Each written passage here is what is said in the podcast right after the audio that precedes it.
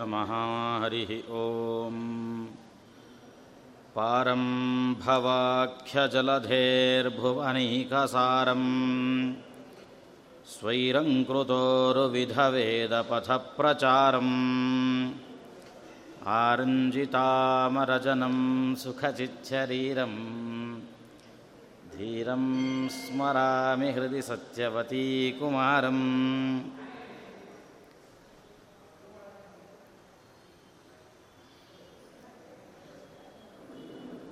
अभ्रमं भङ्गरहितम् अजडं विमलं सदा आनन्दतीर्थमतुलं भजे तापत्रयापहम्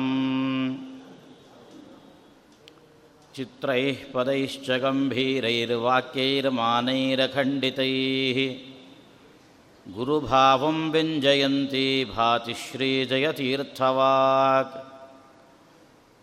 यद्भानो यत्कृशानो यदमृतकिरणे यद्ग्रहे शूदितेशो ज्योतिर्यत्तारकासु प्रथितमणिषु यद्यच्च सौदामिनीषो। सम्भूयैतत्समस्तं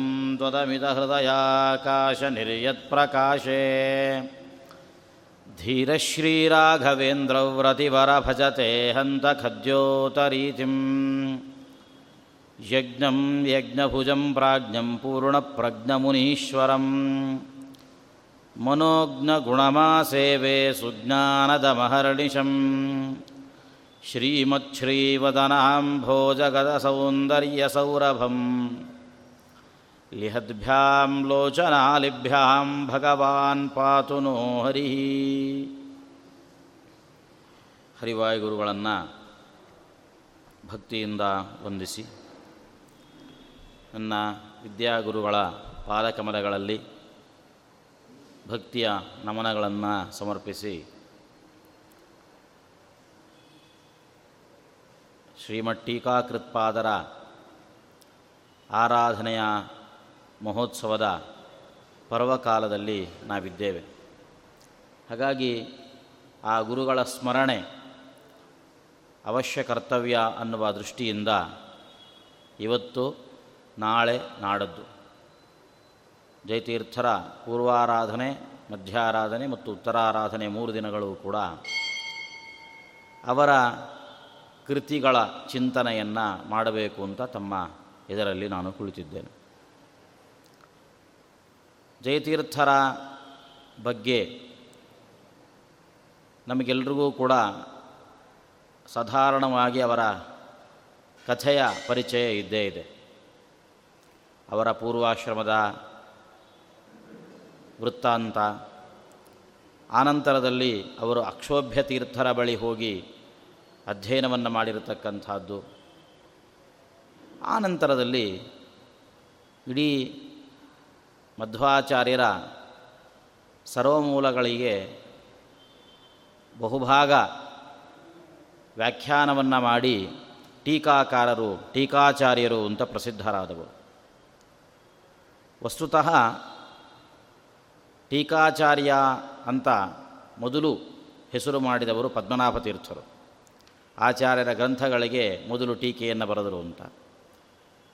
ಆನಂತರ ಅವರ ಪದ್ಧತಿಯನ್ನು, ಪದ್ಮನಾಭ ತೀರ್ಥರ ಪದ್ಧತಿಯನ್ನು ಅನುಸರಿಸಿಕೊಂಡು ಜಯತೀರ್ಥರು ತಮ್ಮದೇ ಆಗಿರತಕ್ಕಂತಹ ಒಂದು ಅದ್ಭುತವಾದಂತಹ ಶೈಲಿಯಲ್ಲಿ ವ್ಯಾಖ್ಯಾನಗಳನ್ನು ಮಾಡಿದ್ದಾರೆ. ಎಲ್ಲ ಸರ್ವಮೂಲ ಗ್ರಂಥಗಳಿಗೆ ಅಥವಾ ಗೀತಾ ಪ್ರಸ್ಥಾನಕ್ಕೆ ಸೂತ್ರ ಪ್ರಸ್ಥಾನಕ್ಕೆ ಕರ್ಮನಿರ್ಣಯಕ್ಕೆ ಆನಂತರ ಉಪನಿಷತ್ ಪ್ರಸ್ಥಾನಕ್ಕೂ ವ್ಯಾಖ್ಯಾನವನ್ನು ಮಾಡಿದ್ದಾರೆ. ಉಪನಿಷತ್ತುಗಳಲ್ಲಿ ಎರಡು ಉಪನಿಷತ್ತುಗಳಿಗೆ ವ್ಯಾಖ್ಯಾನವನ್ನು ಮಾಡಿದ್ದಾರೆ. ಈಶಾವಾಸ್ಯೋಪನಿಷತ್ ಭಾಷ್ಯಕ್ಕೆ ಟೀಕೆಯನ್ನು ಬರೆದಿದ್ದಾರೆ. ಷಟ್ಪ್ರಶ್ನೋಪನಿಷತ್ ಭಾಷ್ಯಕ್ಕೆ ಟೀಕೆಯನ್ನು ಬರೆದಿರತಕ್ಕಂಥದ್ದು. ಆನಂತರ ಪದ್ಯಮಾಲಾ ಪ್ರಮಾಣ ಪದ್ಧತಿ ವಾದಾವಲಿ ಎಂಬಂತಹ ಮೂರು ಸ್ವತಂತ್ರ ಗ್ರಂಥಗಳನ್ನು ರಚನೆ ಮಾಡಿರತಕ್ಕಂಥದ್ದು.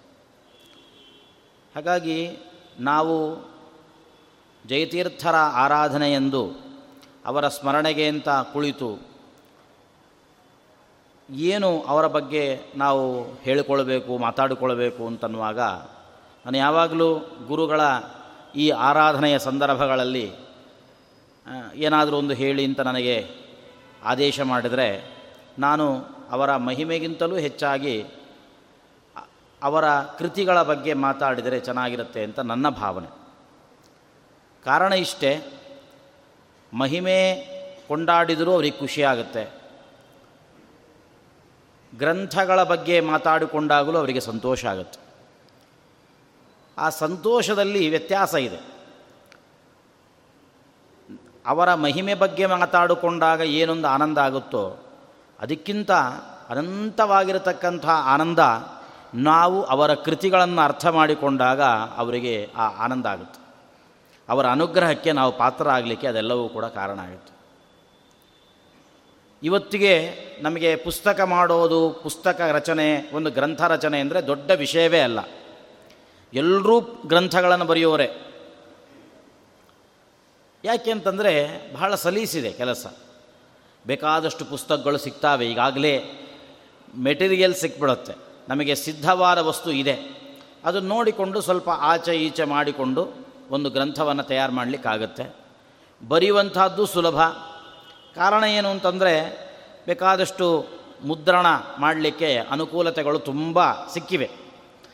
ಹಾಗಾಗಿ ಟೈಪ್ ಮಾಡೋದು, ಬರೆಯೋದು ಸುಲಭ ಆಯಿತು, ಟೈಪ್ ಮಾಡೋದು ಸುಲಭ ಆಯಿತು, ಪ್ರಿಂಟಿಂಗ್ ಮಾಡೋದು ಸುಲಭ ಆಯಿತು, ಹಂಚೋದು ಸುಲಭ, ದುಡ್ಡು ಮಾಡಿಕೊಳ್ಳೋದಂತೂ ಸರೇ ಸರೆ. ಆದರೆ ನಮ್ಮ ಹಿರಿಯರು, ಪೂರ್ವಜರು, ಅವರು ಮಾಡಿರತಕ್ಕಂತಹ ಗ್ರಂಥದ ರಚನೆ ಅದರ ಹಿನ್ನೆಲೆ ಯಾವ ಸ್ಥಿತಿಯಲ್ಲಿ ಆ ಗ್ರಂಥಗಳನ್ನು ಅವರು ರಚಿಸಿದರು ಅನ್ನುವಂಥದ್ದನ್ನು ನಾವು ಅರ್ಥ ಮಾಡಿಕೊಂಡ್ರೆ ಆವಾಗ ಅವರ ಒಂದೊಂದು ಅಕ್ಷರದ ಮಹತ್ವ ನಮಗೆ ಅರ್ಥ ಆಗುತ್ತೆ. ಆ ಎರುಗೋಳದ ಗುಹೆಯಲ್ಲಿ ಕುಳಿತುಕೊಂಡು ಏನು ಆವತ್ತಿನ ಲೈಟಿನ ವ್ಯವಸ್ಥೆ ಇತ್ತಾ? ಅಥವಾ ಪೆನ್ನು, ಪೇಪರ್ ಆದರೂ ವ್ಯವಸ್ಥೆಗಳಿತ್ತೋ? ಬೇಕಾದಷ್ಟು ಬರೆದು ಬಿಡೋಣ ಅಂತಂದರೆ ಏನೂ ಇಲ್ಲ. ಆ ಗರಿಗಳನ್ನು ಮಾಡಿಕೊಂಡು ಅವಲ್ಲಿ ಇರ್ತಕ್ಕಂಥದ್ದನ್ನು ಹಿಡ್ಕೊಂಡು ಅದನ್ನು ತೀಡಿ ತೀಡಿ ತೀಡಿ ಅಕ್ಷರಗಳನ್ನು ಮಾಡಬೇಕು. ಯಾಕಿಷ್ಟು ಮಾಡಬೇಕು? ಹಂಗೆ ಬರಿತಾ ಬರಿತಾ ಬರಿತಾ ಹೋದಾಗ ಎಷ್ಟು ಬೆನ್ನೋ ಆದೀತು ಒಂದು ಸಲ ಯೋಚನೆ ಮಾಡಿ. ಎಷ್ಟು ಕೈನೋ ಬರಬಹುದು? ಅಥವಾ ಆ ಕತ್ತಲುಗಳಲ್ಲಿ ಆ ಗುಹೆಯಲ್ಲಿ ಕೂತ್ಕೊಂಡಾಗ ಯಾವ ಆಹಾರ ಇಲ್ಲ, ಏನೂ ಇಲ್ಲದೇನೆ ಎಷ್ಟು ದೇಹಾಯಾಸ, ಎಷ್ಟು ಬೌದ್ಧಿಕವಾಗಿರತಕ್ಕಂಥ ಪರಿಶ್ರಮ ಇದೆ. ಈ ಪುಸ್ತಕ ಅಲ್ಲ, ಇನ್ನೊಂದು ಪುಸ್ತಕ ನೋಡೋಣ ಅಂದರೆ ಬೇಗ ಬೇಗ ಪುಸ್ತಕಗಳು ಸಿಕ್ಕಲ್ಲ, ಹೋಗಿ ತರಲಿಕ್ಕೆ ವ್ಯವಸ್ಥೆಗಳಿಲ್ಲ. ಇಂತಹ ಸ್ಥಿತಿಗಳಲ್ಲಿಯೂ ಕೂಡ ಅವರು ಕುಳಿತು ಆ ಗ್ರಂಥವನ್ನು ರಚಿಸಿದ್ದಾರೆ ಅಂದರೆ ಕಾರಣ ಏನು ಅಂತಂದರೆ, ಮುಂದೆ ನನ್ನ ಪೀಳಿಗೆಯವರು ಇದರಿಂದ ಉಪಕಾರವನ್ನು ಪಡೆದುಕೊಳ್ಳಿ. ಶ್ರೀಮದ್ ಆಚಾರ್ಯರ ಸಿದ್ಧಾಂತ ಏನಿದೆ ಅದನ್ನು ಅವರು ಸರಿಯಾಗಿ ಅರ್ಥೈಸಿಕೊಳ್ಳಿ. ನಾರೆ ಯಾರಾದರೂ ಅವರ ಮೇಲೆ ಯಾಕೆ ಹಿಂಗೆ ಬರೆದಿದ್ದಾರೆ ಮಧ್ವಾಚಾರ್ಯರು ಅಂತ ಆಕ್ಷೇಪ ಮಾಡಿದರೆ ಉತ್ತರ ಕೊಡಲಿಕ್ಕೆ ಅವರಿಗೆ ಗೊತ್ತಾಗಲಿ ಎಂಬಂತಹ ಕಾರಣಗಳಿಂದಾಗಿ ಈ ಗ್ರಂಥಗಳನ್ನು ಅವರು ರಚನೆ ಮಾಡಿರತಕ್ಕಂಥದ್ದು. ಹಾಗಾಗಿ ಈ ಗ್ರಂಥಗಳ ಚಿಂತನೆಯನ್ನು, ಅವರ ಕೃತಿಗಳ ಚಿಂತನೆಯನ್ನು ಮಾಡಿದಾಗ ಅವರ ಪರಮಾನುಗ್ರಹಕ್ಕೆ ನಾವು ಪಾತ್ರರಾಗ್ತೇವೆ. ಕೆಲವು ಬಾರಿ ನಾವು ಈ ಕೃತಿಗಳ ಚಿಂತನೆಯಿಂದ ದೂರ ಉಳಿಯುವಂತಹದ್ದು ಇದೆ. ಬೇಡ ಅಂತ. ಕಾರಣ ಏನು? ಏನು ಒಂದು ಎರಡು ದಿವಸ ಓದಿಬಿಟ್ರೆ ಏನು ಅರ್ಥ ಆಗುತ್ತೆ ಅಂತ ಒಂದು. ಮತ್ತು ಜಯತೀರ್ಥರು ಮತ್ತು ವ್ಯಾಸರಾಜರಿಂತಹ ದೊಡ್ಡವರ ಗ್ರಂಥಗಳನ್ನು ಅವಲೋಕನೆ ಮಾಡೋದು ಅಂದರೆ ತುಂಬ ಕಷ್ಟದ ವಿಷಯ. ಅವರು ತುಂಬ ಅಧ್ಯಯನ ಮಾಡಿದವರಿಗೆ ಸಂಸ್ಕೃತದಲ್ಲಿಯೇ ವರ್ಷಗಟ್ಟಲೆ ಓದಿದವರೂ ಕೂಡ ಇದನ್ನು ಅರ್ಥ ಮಾಡಿಕೊಳ್ಳಿಕ್ಕೆ ಇನ್ನೂ ಹೆಣಗಾಡ್ತಾನೆ ಇದ್ದಾರೆ. ಇನ್ನೂ ಅದರ ಆಳ ಸಿಕ್ಕಿಲ್ಲ ಅವರಿಗೆ. ಹಾಗಾಗಿ ನಾವು ಯಾಕೆ ಸುಮ್ಮನೆ ಕಷ್ಟಪಡೋದು ಅಂತ ನಮಗೆ ಒಂದು ಭಾವನೆ. ಆದರೆ ನನ್ನ ಇಚ್ಛೆ ಏನು ಅಂತಂದರೆ ಎಷ್ಟು ಸಾಧ್ಯವಾಗುತ್ತೋ ಅಷ್ಟು. ಅದರ ಅರ್ಥ ಮಾಡಿಕೊಂಡಾಗ ಅವರು ಬರೆದಿದ್ದು ಸಾರ್ಥಕ ಆಗುತ್ತೆ. ಸರಸ್ವತಿ ದೇವಿ ನಮ್ಮ ಮೇಲೆ ಅನುಗ್ರಹ ಮಾಡ್ತಾಳೆ. ಆ ಗುರುಗಳು ನಮ್ಮನ್ನು ಸಂತೋಷದಿಂದ ಹರಿಸ್ತಾರೆ ಅನ್ನುವಂತಹ ಕಾರಣ. ಈಗಾಗಲೇ ನಾನು ಅವರ ಗ್ರಂಥಗಳ ಬಗ್ಗೆ ಹೇಳುವಾಗ ಉಪನಿಷತ್ ಪ್ರಸ್ಥಾನಕ್ಕೂ ಅವರ ಕೊಡುಗೆ ಇದೆ ಅಂತ ಹೇಳಿದೆ. ಅದರಲ್ಲಿ ಉಪನಿಷತ್ತುಗಳಲ್ಲಿ ಎರಡು ಉಪನಿಷತ್ತುಗಳಿಗೆ ವ್ಯಾಖ್ಯಾನವನ್ನು, ಎರಡು ಉಪನಿಷತ್ತುಗಳ ಭಾಷ್ಯಕ್ಕೆ ಅವರು ವ್ಯಾಖ್ಯಾನವನ್ನು ಬರೆದಿದ್ದಾರೆ. ಒಂದು ಈಶಾವಾಸ್ಯ ಉಪನಿಷತ್ತಿನ ಭಾಷ್ಯಕ್ಕೆ ಟೀಕೆ, ಇನ್ನೊಂದು ಷಟ್ಪ್ರಶ್ನೋಪನಿಷತ್ತು ಭಾಷ್ಯಕ್ಕೆ ಟೀಕೆಯನ್ನು ಅವರು ರಚನೆ ಮಾಡಿದ್ದಾರೆ ಎನ್ನುವಂಥದ್ದನ್ನು. ಈಶಾವಾಸ್ಯೋಪನಿಷತ್ತು ಅದಕ್ಕೆ ವ್ಯಾಖ್ಯಾನವನ್ನು ಬರೆದಿದ್ದಾರೆ. ಬೇರೆ ಗ್ರಂಥಗಳ ವ್ಯಾಖ್ಯಾನಕ್ಕಿಂತ ಉಪನಿಷತ್ತಿನ ಗ್ರಂಥಕ್ಕೆ ಏನು ವ್ಯಾಖ್ಯಾನವನ್ನು ಮಾಡಿದ್ದಾರೆ? ಜಯತೀರ್ಥರ ಶೈಲಿ ತೀರ ವಿಭಿನ್ನವಾಗಿರತಕ್ಕಂತಹ ಶೈಲಿ ಆಗುತ್ತೆ. ಬಹಳ ಸರಳವಾಗಿರತಕ್ಕಂತಹ ಮಾತಿನಿಂದ, ಸೊಗಸಾಗಿರುವಂತಹ ಮಾತುಗಳಿಂದ ನಮ್ಮನ್ನು ಆ ಉಪನಿಷತ್ತಿನ ಕಡೆಗೆ ಸೆಳೆಯತಕ್ಕಂಥದ್ದು ನಾವು ಇಲ್ಲಿ ಗಮನಿಸ್ತೇವೆ. ಈಶಾವಾಸ್ಯೋಪನಿಷತ್ತಿನ ಪ್ರಾರಂಭದಲ್ಲಿ, ಅದಕ್ಕೆ ಈಶಾವಾಸ್ಯ ಉಪನಿಷತ್ತು ಅಂತ ಬರಲಿಕ್ಕೆ ಕಾರಣ ಪ್ರಾರಂಭದಿಂದಲೇ ಅದು ಶುರುವಾಗೋದೇ ಹಾಗೆ. ಈಶಾವಾಸ್ಯಮಿದಂ ಸರ್ವಂ, ಯತ್ಕಿಂಚ ಜಗತ್ಯಾಂಜಗತ್ ತೇನ ತ್ಯಕ್ತೇನ ಭುಂಜೀಥಾ ಮಾಗೃಹ ಕಸ್ಯ ಸ್ವಿಧನಂ ಈ ಮಂತ್ರದಿಂದ ಅದು ಪ್ರಾರಂಭ ಆಗುತ್ತೆ. ಒಟ್ಟು ಹದಿನೆಂಟು ಅಥವಾ ಹತ್ತೊಂಬತ್ತು ಮಂತ್ರಗಳು ಇರತಕ್ಕಂಥ ಒಂದು ಸಣ್ಣ ಉಪನಿಷತ್ತು. ಆದರೆ ನಮಗೆ ಉಪನಿಷತ್ತು ಅಂತ ಹೇಳುವಾಗಲೇ ತಿಳಿಯುತ್ತೆ. ಏನು ಅಂದರೆ ಒಬ್ಬ ಗುರುಗಳು ಶಿಷ್ಯನನ್ನು ತಮ್ಮ ಬಳಿ ಇಟ್ಟುಕೊಂಡು ಅವನು ಚೆನ್ನಾಗಿ ಅವರ ಶುಶ್ರೂಷೆಯನ್ನು ಮಾಡಿದ್ದಾನೆ ಅಂತ ಅವರಿಗೆ ಅರ್ಥ ಆಗಿ ಈ ಶಿಷ್ಯನಿಗೆ ನಾನು ರಹಸ್ಯಗಳನ್ನು ಹೇಳಬಹುದು ಅಂತ ಅವರಿಗೆ ಮನವರಿಕೆ ಆಗಬೇಕು. ಆ ಮನವರಿಕೆ ಬರೋ ತನಕ ಶಿಷ್ಯ ಗುರುಗಳ ಬಳಿ ಕುಳಿತುಕೊಳ್ತಾನೆ, ಕೆಲಸ ಮಾಡ್ತಾನೆ, ಅವರು ಹೇಳಿದ ಎಲ್ಲ ಚಾಕರಿಗಳನ್ನು ಮಾಡ್ತಾನೆ. ಆಮೇಲೆ ಯಾವತ್ತೋ ಒಂದು ದಿವಸ ಗುರುಗಳಿಗೆ ಅನಿಸುತ್ತೆ, ಇವನು ಅಪಾಯಕಾರಿ ಅಲ್ಲ, ಇವನಿಗೆ ನಾವು ಉಪದೇಶ ಕೊಡಬಹುದು. ಇವನು ಇದನ್ನು ಎಲ್ಲೆಲ್ಲೋ ಯಾರ್ಯಾರಿಗೂ ಇದನ್ನು ವ್ಯರ್ಥವಾಗಿ ಬಳಸೋದಿಲ್ಲ ಅನ್ನೋ ನಂಬಿಕೆ ಗುರುಗಳಿಗೆ ಬಂದ ಮೇಲೆ ಗುರುಗಳು ಅವನನ್ನು ಹತ್ತಿರಕ್ಕೆ ಬರದು ಬರಮಾಡಿಕೊಂಡು ಅವನಿಗೆ ರಹಸ್ಯದಲ್ಲಿ, ಏಕಾಂತದಲ್ಲಿ ಮಾಡತಕ್ಕಂತಹ ಉಪದೇಶಕ್ಕೆ ಉಪನಿಷತ್ತು ಅಂತ ಕರೀತಾರೆ. ಅಂತಹ ಉಪನಿಷತ್ತುಗಳು ಪ್ರಸಿದ್ಧವಾದದ್ದು ಹತ್ತು ಉಪನಿಷತ್ತುಗಳಿದ್ದಾವೆ. ಅದರಲ್ಲಿ ಮೊದಲನೇದಾಗಿರತಕ್ಕಂಥ ಉಪನಿಷತ್ತೇ ಈಶಾವಾಸ್ಯ ಉಪನಿಷತ್ತು ಅಂತ.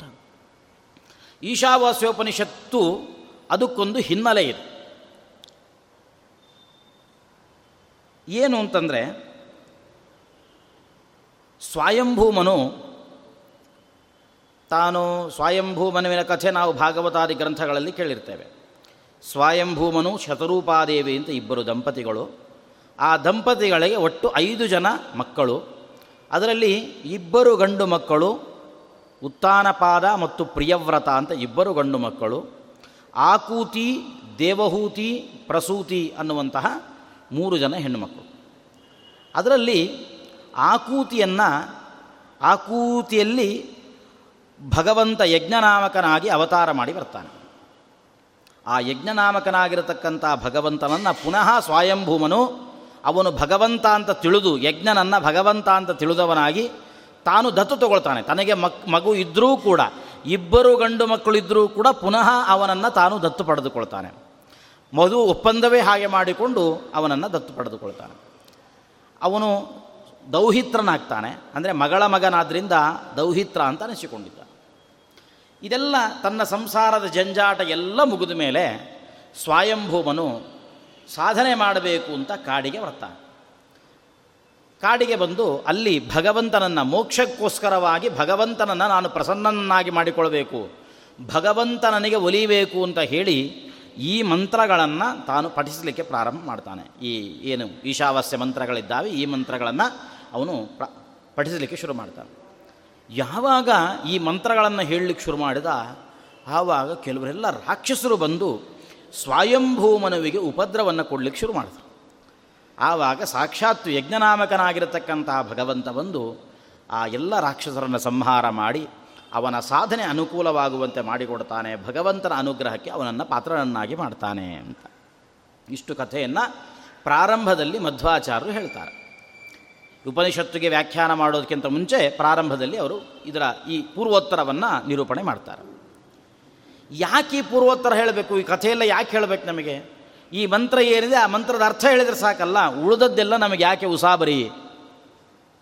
ಅದಕ್ಕೆ ಜಯತೀರ್ಥರು ವ್ಯಾಖ್ಯಾನ ಮಾಡ್ತಾ ಹೇಳ್ತಾರೆ, ಯಾಕೆ ಈ ಕಥೆಯನ್ನು ಹೇಳಿದ್ರು ಮಧ್ವಾಚಾರ್ಯರು ಅಂದರೆ, ಯಾವುದೇ ಒಂದು ಮಂತ್ರವನ್ನು ನಾವು ಜಪ ಮಾಡುವಾಗ ಆ ಮಂತ್ರದ ಋಷಿ ಛಂದಸ್ಸು ಮತ್ತು ದೇವತೆ ಈ ಮೂರನ್ನು ಅವಶ್ಯವಾಗಿ ತಿಳಿದುಕೊಳ್ಬೇಕು. ಒಂದು ಪ್ರಮಾಣವನ್ನು ಕೊಡ್ತಾರೆ, ಯೋಹವೈ ಅವಿದಿತಾರ್ಷಚ್ಛಂದೋ ದೇವತ, ಬ್ರಾಹ್ಮಣೇನ ಮಂತ್ರೇಣ ಯಜತಿ ಯಾಜಯತಿ ಅಧ್ಯಾಪಯತಿ ವಾ, ಸ್ಥಾಣುಂ ವರ್ಚತಿ ಗರ್ತೇ ವಾ ಪದ್ಯತೆ ಪ್ರಮಾಮೀಯತೆ ಅಂತ. ಯಾರು ಋಷಿ ಛಂದಸ್ಸು ದೇವತೆ